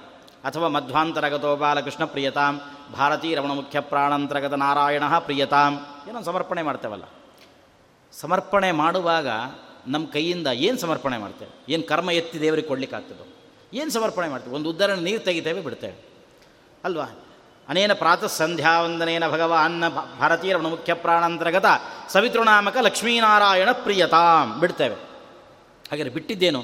ಸಂಧ್ಯಾವಂದನೆಯನ್ನೋ, ನೀರನ್ನು? ಬಿಟ್ಟಿದ್ದು ನೀರನ್ನು ಮಾತ್ರ. ಆದ್ದರಿಂದ ನೀರು ಅದು ಕರ್ಮಕ್ಕೆ ಉಪಲಕ್ಷಕವಾಗ್ತದೆ. ಆದ್ದರಿಂದಾಗಿ ನೀರು ಅಪಹ ಅನ್ನುವಂತಹ ಶಬ್ದದಿಂದ ನಾವು ಕರ್ಮವನ್ನು ಸ್ವೀಕಾರ ಮಾಡಬೇಕು ಅಂತ ಹೀಗೆ ಅದಕ್ಕೆ ಸುಂದರವಾಗಿರತಕ್ಕಂಥ ವ್ಯಾಖ್ಯಾನಗಳನ್ನು ಮಾಡತಕ್ಕಂಥದ್ದು. ಆನಂತರ ಮುಂದೆ ಹೇಳ್ತಾರೆ, ಆ ಭಗವಂತನನ್ನು ನಾವು ಸರಿಯಾಗಿ ತಿಳಿದುಕೊಂಡು, ಅರಿತುಕೊಂಡು ಆ ಭಗವಂತನನ್ನು ಅರ್ಥೈಸಿಕೊಳ್ಳಬೇಕು ಅಂತ ಆ ಭಗವಂತನ ಸ್ವರೂಪವನ್ನು ಮತ್ತೆ ಉಪನಿಷತ್ತು ಪ್ರತಿಪಾದನೆ ಮಾಡುತ್ತೆ. ಸಪರ್ಯಗಾತ್ ಶುಕ್ರಮಕಾಯ ಮವ್ರಣಂ ಅಸ್ನಾವಿರಂ ಶುದ್ಧಮಪಾಪವಿದ್ಧಂ ಕವಿರ್ಮನೀಷಿ ಪರಿಭೂ ಸ್ವಯಂಭೂ ಯಾತಾ ತಥ್ಯತೋರ್ಥಾನ್ ವ್ಯಧಾಚ್ಛಾಶ್ವತೀಭ್ಯ ಸಮಾಭ್ಯ. ಆ ಭಗವಂತನಿಗೆ ಶುಕ್ರ ಅಂತ ಹೆಸರು. ಭಗವಂತನಿಗೆ ಯಾಕೆ ಶುಕ್ರ ಅಂತ ಹೆಸರು ಅಂದರೆ, ಅಲ್ಲಿ ಶುಕ್ ರ ಅಂತ ಹೆಸರು. ಶುಕ್ಕು ಅಂದರೆ ಶೋಕ ಅಂತ ಅರ್ಥ, ದುಃಖ. ರ ಅಂದರೆ ರಹಿತ ಅಂತ ಅರ್ಥ. ಯಾವನಿಗೆ ದುಃಖ ಇಲ್ಲವೋ ಅವನು ಶುಕ್ರ. ಭಗವಂತನಿಗೆ ಯಾವತ್ತಿಗೂ ಕೂಡ ದುಃಖವನ್ನು ಚಿಂತಿಸ್ಲಿಕ್ಕೆ ಸಾಧ್ಯ ಇಲ್ಲ. ಛೇದ, ವೇದ, ವಿಷಾದ ಕುಟಿಲಾಂತಾದಿ ಮಧ್ಯ ವಿದೂರ ಆದಾನಾದಿ ಕಾರಣ ಬಾದರಾಯಣ ಪಾಹಿ ಸತ್ರಾಣ ಅಂತ ಹೇಳಿದಂತೆ ಅವನಿಗೆ ಯಾವುದೇ ವಿಧವಾಗಿರತಕ್ಕಂತಹ ಲೋಪದೋಷಾದಿಗಳಿಲ್ಲ. ಅಂತಹ ವಿಶಿಷ್ಟವಾಗಿರತಕ್ಕಂತಹ ಸ್ವರೂಪ ಆ ಭಗವಂತನದ್ದು. ಅವನಿಗೆ ನಮ್ಮಂತೆ ಲಿಂಗದೇಹವೋ ಪಂಚಭೌತಿಕವಾಗಿರತಕ್ಕಂತಹ ದೇಹವೋ ಅದ್ಯಾವುದೂ ಕೂಡ ಇಲ್ಲ. ಅಂತಹ ಕವಿಹಿ ಭಗವಂತ ಕವಿ ಅನ್ನುವಂತಹ ಶಬ್ದಕರ್ತ ಬಹಳ ಸುಂದರವಾಗಿರ್ತಕ್ಕಂಥ ಅರ್ಥ ಇದೆ. ನಮ್ಮಲ್ಲಿ ಕವಿ ಅಂತಂದರೆ ಏನಾದರೂ ಒಂದಿಷ್ಟು ಪದ್ಯಗಳನ್ನು ರಚನೆ ಮಾಡಿದರೆ ಅವರನ್ನು ಕವಿ ಅಂತ ಕರಿತೀವಿ. ಕಾದಂಬರಿಗಳನ್ನು ರಚನೆ ಮಾಡಿದರೂ ಸಾಕು, ಅವನು ಕವಿ ಆಗಿಬಿಡ್ತಾನೆ ಎಲ್ಲರೂ ಕವಿ ಆಗಿಬಿಡ್ತಾರೆ. ಆದರೆ ವಸ್ತುತಃ ಕವಿ ಅನ್ನುವಂಥ ಶಬ್ದಕ್ಕೆ ಅರ್ಥ ಏನು ಅಂದರೆ ಸರ್ವಜ್ಞ ಅಂತ ಅರ್ಥ. ಹಾಗಾಗಿ ಕವಿ ಅಂದರೆ ಸರ್ವಜ್ಞ, ಭಗವಂತ ಸರ್ವಜ್ಞನಾಗಿದ್ದಾನೆ, ಮನೀಷಿ ಎಲ್ಲರ ಮನಸ್ಸಿನ ಒಳಗಡೆ ನಿಂತುಕೊಂಡು ಎಲ್ಲರ ಮನಸ್ಸುಗಳನ್ನು ಕೂಡ ನಿಯಮನ ಮಾಡತಕ್ಕಂಥವನು ಅಂತಹ ಆ ಭಗವಂತ. ಉಪನಿಷತ್ತು ಹೇಳುವಂತಹ ಮಾತು ಇದು ಯಾತಾತಥ್ಯತಃ ಅರ್ಥಾನ್ ವ್ಯದಧಾತ್ ಶಾಶ್ವತೀಭ್ಯ ಸಮಾಭ್ಯ. ಈ ಏನು ಪ್ರಪಂಚ ಇದೆ, ಈ ಪ್ರಪಂಚ ಎಲ್ಲವೂ ಕೂಡ ಸತ್ಯ. ಸತ್ಯವಾದಂತಹ ಪ್ರಪಂಚವನ್ನೇ ಭಗವಂತ ಸೃಷ್ಟಿ ಮಾಡ್ತಾ ಇದ್ದಾನೆ. ಹಾಗಾಗಿ ಪ್ರಪಂಚ ಸತ್ಯ ಅನ್ನುವಂಥದ್ದನ್ನು ಶ್ರೀಮದ್ ಆಚಾರ್ಯರು ಹೇಳಿರ್ತಕ್ಕಂಥದ್ದಲ್ಲ ಉಪನಿಷತ್ತೇ ಹೇಳುತ್ತೆ, ಯಾತಾ ತಥ್ಯತಃ ಅನ್ನೋ ಶಬ್ದಕ್ಕರ್ಥ ಯಥಾರ್ಥವಾಗಿ, ಸತ್ಯವಾಗಿಯೇ ಈ ಪ್ರಪಂಚವನ್ನು ಸೃಷ್ಟಿ ಮಾಡ್ತಾನೆ ಹೊರತಾಗಿ, ಭಗವಂತನ ಯಾವ ಸೃಷ್ಟಿಯೂ ಬೋಗಸ್ಸಲ್ಲ, ಮಿಥ್ಯೆಯಲ್ಲ. ಒಬ್ಬ ಐಂದ್ರಜಾಲಿಕ ವ್ಯಕ್ತಿ, ಜಾದುಗಾರ ಏನೇನೋ ಸೃಷ್ಟಿ ಮಾಡ್ತಾನೆ, ಅವನು ಪೇಪರ್ಗಳನ್ನು, ಪೇಪರ್ಗಳಿಂದ ಪಕ್ಷಿಯನ್ನು ಸೃಷ್ಟಿ ಮಾಡ್ತಾನೆ, ಅಥವಾ ಏನೂ ಇಲ್ಲ. ಏನೂ ಇಲ್ಲದೇನೆ ಏನೇನು ಬೇಕಿದ್ರೂ ಸೃಷ್ಟಿ ಮಾಡ್ತಾನೆ. ಹೀಗೆ ಚಕ ಚಕ ಚಕ ಚಕನೆ ನೋಟುಗಳನ್ನು ಸೃಷ್ಟಿ ಮಾಡಿ ಬಿಸಾಡ್ತಾ ಇರ್ತಾನೆ. ಅಷ್ಟು ಸೃಷ್ಟಿ ಮಾಡೋನಾದರೆ ಆ ಸ್ಟೇಜ್ ಯಾಕೆ ಹತ್ತಬೇಕು ಅಂತ ನಮ್ಗೆ ಅರ್ಥ ಆಗಲ್ಲ. ಅವ್ನು ಯಾಕೆಂದರೆ ಸ್ಟೇಜ್ ಹತ್ತುವಾಗ ಅವ್ನು ಕೇಳ್ತಾನೆ, ನನಗೊಂದು ಐವತ್ತು ಸಾವಿರ ಕೊಟ್ಟರೆ ಈ ಸ್ಟೇಜ್ ಮೇಲೆ ಹತ್ತಿದ್ದನ್ನೆಲ್ಲ ತೋರಿಸ್ತೀನಿ ಅಂತ. ಹಾಗಾದರೆ ಅಷ್ಟು ದುಡ್ಡು ಸೃಷ್ಟಿ ಮಾಡುವವನು ತಾನೇ ಯಾಕೆ ಆ ದುಡ್ಡಿಗೋಸ್ಕರವಾಗಿ ಆ ಸ್ಟೇಜ್ ಹತ್ತಿದ? ಹಾಗಾದರೆ ಅದು ಸತ್ಯ ಅಲ್ಲ. ಹಾಗಾದರೆ ಭಗವಂತನ ಸೃಷ್ಟಿ ಜಾದುಗಾರನ ಸೃಷ್ಟಿಯಂತೆ ಮಿಥ್ಯೆಯ ಸೃಷ್ಟಿಯಲ್ಲ ಯಾತಾ ತಥ್ಯತಃ ಅರ್ಥಾನ್ ವಿಧದಾತ್ ಶಾಶ್ವತಿಭ್ಯ ಸಮಾಭ್ಯ ಅಂತ. ಇಂತಹ ಆ ಭಗವಂತನನ್ನು ನಾವು ಸರಿಯಾಗಿ ತಿಳಿದುಕೊಳ್ಳಬೇಕು. ಯಾಗಿ ಸರಿಯಾಗಿ ಇದನ್ನು ತಿಳಿಯೋದಿಲ್ಲ, ಅವರಿಗೆ ಉಪನಿಷತ್ತು ಹೇಳುತ್ತೆ, ದೇವರ ಬಗ್ಗೆ ಸರಿಯಾಗಿ ತಿಳಿದಿಲ್ಲ ಅಂತಂದರೆ, ಅಥವಾ ನೀವು ತಪ್ಪು ತಪ್ಪಾಗಿ ತಿಳ್ಕೋತೀರಿ ದೇವರ ಬಗ್ಗೆ ಅಂತಂದರೆ, ಅಸುರಿಯಾನಾಮತೆ ಲೋಕಾ ಅಂಧೇನ ತಮಸಾವೃತಾ ಅಂಧಂತಮಸ್ಸಿನಿಂದ ಕೂಡಿದ ಸುಖದ ಲವಲೇಶವೂ ಇಲ್ಲದ ಒಂದು ಘೋರವಾಗಿರತಕ್ಕಂಥ ನರಕಕ್ಕೆ ನೀವು ಹೋಗ್ತೀರಿ. ಯಾರು ಅಂದರೆ ಏಕೇಚ ಆತ್ಮಹನೋ ಜನಾಹ ಆತ್ಮಹನಃ ಅಂದರೆ ದೇವರನ್ನು ಕೊಂದವರು ಅಂತ ಅರ್ಥ. ಆತ್ಮಹನಃ ಅಂದರೆ ದೇವರನ್ನು ಕೊಂದವರು. ದೇವರನ್ನು ಕೊಲ್ಲಿಕ್ಕಾಗತ್ತಾ? ಅದಕ್ಕೆ ಹೇಳಿದ್ರು, ಆತ್ಮನಃ ಅಂದರೆ ದೇವರನ್ನು ಕೊಲ್ಲೋದಲ್ಲ, ದೇವರ ಸ್ವರೂಪವನ್ನು ಕೊಲ್ಲುವವರು. ದೇವರು ಯಾವ ಸ್ವರೂಪ ಇದ್ದಾನೆ? ಜ್ಞಾನಾನಂದಾತ್ಮಕವಾಗಿರತಕ್ಕಂಥ ಸ್ವರೂಪ, ಭಗವಂತನ ಸ್ವರೂಪ. ಆ ಜ್ಞಾನಾನಂದ ಪೂರ್ಣನಾಗಿರತಕ್ಕಂಥ ಭಗವಂತನನ್ನು ಅದಕ್ಕಿಂತ ವಿರುದ್ಧವಾಗಿ ಅವನನ್ನು ನಾವೇನಾದರೂ ಹೇಳಿದರೆ ಅದು ಭಗವಂತನನ್ನು ಕೊಂದಂತೆ. ಹಾಗೆ ಅನ್ಕೋತೀವಲ್ಲ, ಕೆಲವು ಸಲ ಹಾಗೆ ಅಂತಿರ್ತೀವಿ ನಾವು. ಯಾಕೆಂದರೆ ನಮ್ಮದೇನೊಂದು ವ್ಯಕ್ತಿತ್ವ ಇರುತ್ತೆ. ನಾಲ್ಕು ಜನರ ಮಧ್ಯದಿಂದ ನನ್ನ ವ್ಯಕ್ತಿತ್ವ ಹಾಳಾಯಿತು ಅಂತಂದರೆ ತೀರ್ಮಾನ ಏನಾಗುತ್ತೆ ಅಂತಂದರೆ ನಾನು ಸತ್ತೆ. ಕೃಷ್ಣ ಗೀತೆಯಲ್ಲಿ ಹೇಳ್ತಾನಲ್ಲ, ಸಂಭಾವಿತಸ್ಯ ಚಾಕೀರ್ತಿ ಮರಣಾದತಿರಿಚ್ಯತೆ ಒಂದೊಳ್ಳೆಯ ತಾತ್ವಿಕನಾಗಿರತಕ್ಕಂಥ ವ್ಯಕ್ತಿ, ತುಂಬ ಪ್ರಾಮಾಣಿಕನಾಗಿರತಕ್ಕಂಥ ಒಬ್ಬ ವ್ಯಕ್ತಿ. ಒಳ್ಳೆಯ ಪ್ರಾಮಾಣಿಕವಾದ ಜೀವನವನ್ನು ನಡೆಸ್ತಾ ಇದ್ದ. ಎಲ್ಲೋ ಏನೋ ಉಪದ್ರ ಆಯಿತು, ತೊಂದರೆ ಆಯಿತು, ಆಫೀಸಲ್ಲಿ ಯಾರ್ಯಾರೋ ಏನೇನೋ ಕುತಂತ್ರ ಮಾಡಿದರೂ, ಇವನ ತಲೆಗೆ ಮೇಲೆ ಬಂದುಬಿತ್ತು. ಪ್ರಾಮ, ಇಷ್ಟು ದಿವಸ ಪ್ರಾಮಾಣಿಕನ ಅಂತ ಅನಿಸಿಕೊಂಡು ಪ್ರಾಮಾಣಿಕವಾದ ಕೆಲಸವನ್ನು ಮಾಡ್ತಾ ಇರುವಂತಹ ವ್ಯಕ್ತಿಗೆ ಒಂದೇನಾದರೂ ಅವನ ಸ್ವರೂಪಕ್ಕೆ ಹಾನಿ ಬರುವಂತಹ ಕೆಲಸ ನಡೆಯಿತು ಅಂದರೆ ಅದಕ್ಕೆ ಅರ್ಥ ಆತ ಸತ್ತ ಅಂತ ಅರ್ಥ. ಮಹಾಭಾರತದಲ್ಲೊಂದು ಮಾತು ಬರುತ್ತೆ. ಮನುಷ್ಯನಿಗೆ ಅವನ ಕ್ಯಾರೆಕ್ಟರ್ ಒಂದು, ಅವನಲ್ಲಿರ್ತಕ್ಕಂಥ ಹಣ ಒಂದು. ಎರಡಿದೆ. ಅವರು ಹೇಳಿದರು, ಅಕ್ಷೀಣ ವಿತ್ತತಃ ಕ್ಷೀಣ. ಒಬ್ಬ ಮನುಷ್ಯನಿಗೆ ದುಡ್ಡು ಹೋಯಿತು ಅಂತಂದರೆ ದೊಡ್ಡ ವಿಷಯವೇ ಅಲ್ಲ. ಆದರೆ ವೃತ್ತತಸ್ತು ಹತೋ ಹತಃ. ಆದರೆ ಯಾವನ ಕ್ಯಾರೆಕ್ಟರ್ ಹಾಳಾಯ್ತಲ್ಲ, ಇವರು ಹೀಗಂತೆ ಅಂತ ಅಪವಾದ ಬಂತು ಅಂತ ಇಟ್ಕೊಳ್ಳಿ ಆ ಮನುಷ್ಯ ಅಲ್ಲಿಗೆ ಅವನ ಕಥೆ ಮುಗಿಯಿತು ಅಂತ ಅರ್ಥ. ಹಾಗಾದರೆ ನಮಗೆ ಹೀಗೆ. ನಾವು ಏನು ನಮ್ಮ ಏನು ವ್ಯಕ್ತಿತ್ವವನ್ನು ಬೆಳೆಸ್ಕೊಂಡು ಬಂದಿದ್ದೀವಿ, ವ್ಯಕ್ತಿತ್ವಕ್ಕೆ ಚ್ಯುತಿ ಬಂದ ಬರುವಂತೆ ಏನಾದರೂ ಕೆಲಸ ನಡೆಯಿತು ಅಂತಂದರೆ ಆವಾಗ ನಮಗೆ ಸತ್ತಷ್ಟಾಗುತ್ತೆ ಅದರಂತೆ ಹೇಳಿದ್ರು ಏಕೇಚ ಆತ್ಮಹನೋ ಯಾರು ಆತ್ಮನನ್ನು ಕೊಲ್ತಾರೆ, ಪರಮಾತ್ಮನನ್ನು ಕೊಲ್ತಾರೆ ಪರಮಾತ್ಮನನ್ನು ಕೊಲ್ತಾರೆ ಅಂದ್ರೆ ಅರ್ಥ ಏನು? ಪರಮಾತ್ಮನ ಸ್ವರೂಪ ಏನಿದೆಯೋ ಅದನ್ನು ಸರಿಯಾಗಿ ಅರ್ಥ ಮಾಡಿಕೊಳ್ಳದಂತೆ ಅವನ ಸ್ವರೂಪಕ್ಕೆ ವಿರೂ, ವಿರುದ್ಧವಾಗಿ ಅವನ ಸ್ವರೂಪವನ್ನು ಉಪದೇಶ ಮಾಡ್ತಾರೆ, ತಿಳ್ಕೊಳ್ತಾರೆ ಅಂತಂದರೆ ಅದು ದೇವರನ್ನು ಕೊಂದಂತೆ. ಇನ್ನೇನು ಮತ್ತೇನು ಅಲ್ಲ. ಆದ್ದರಿಂದಾಗಿ ಅಂಥವರು ಪರಮಾತ್ಮನನ್ನು ವಿಪರೀತವಾಗಿ ತಿಳಿದುಕೊಳ್ತಕ್ಕಂಥ ಜನ ಏನಿದ್ದಾರೆ? ಅವರು ಅಸುರ್ಯಾನಾಮತೆ ಲೋಕಾಹ ಅಂಧೇನ ತಮಸಾವೃತಾ ಅಂತಹ ತಮಸ್ಸಿನಿಂದ ಕೂಡಿರತಕ್ಕಂತಹ ದೊಡ್ಡ ನರಕಕ್ಕೆ ಹೋಗಿ ಅವರು ಭಾಜನರಾಗ್ತಾರೆ ಅನ್ನುವಂಥದ್ದನ್ನು ನಿರೂಪಣೆ ಮಾಡಿದ್ದಾರೆ. ಇನ್ನು ಮುಂದೇನಿದೆ ಈ ಉಪನಿಷತ್ತಿನ ವ್ಯಾಖ್ಯಾನದಲ್ಲಿ ಅನ್ನುವಂಥದ್ದನ್ನು ಮತ್ತೊಂದು ದಿವಸ ಸೇರಿದಾಗ ನೋಡೋಣ. ಅಲ್ಲಿ ತನಕ ಶ್ರೀಕೃಷ್ಣ ಅರ್ಪಣ ನಾಳೆ ನಾಡ್ದು ಎರಡು ದಿವಸನೂ ಇದೆ.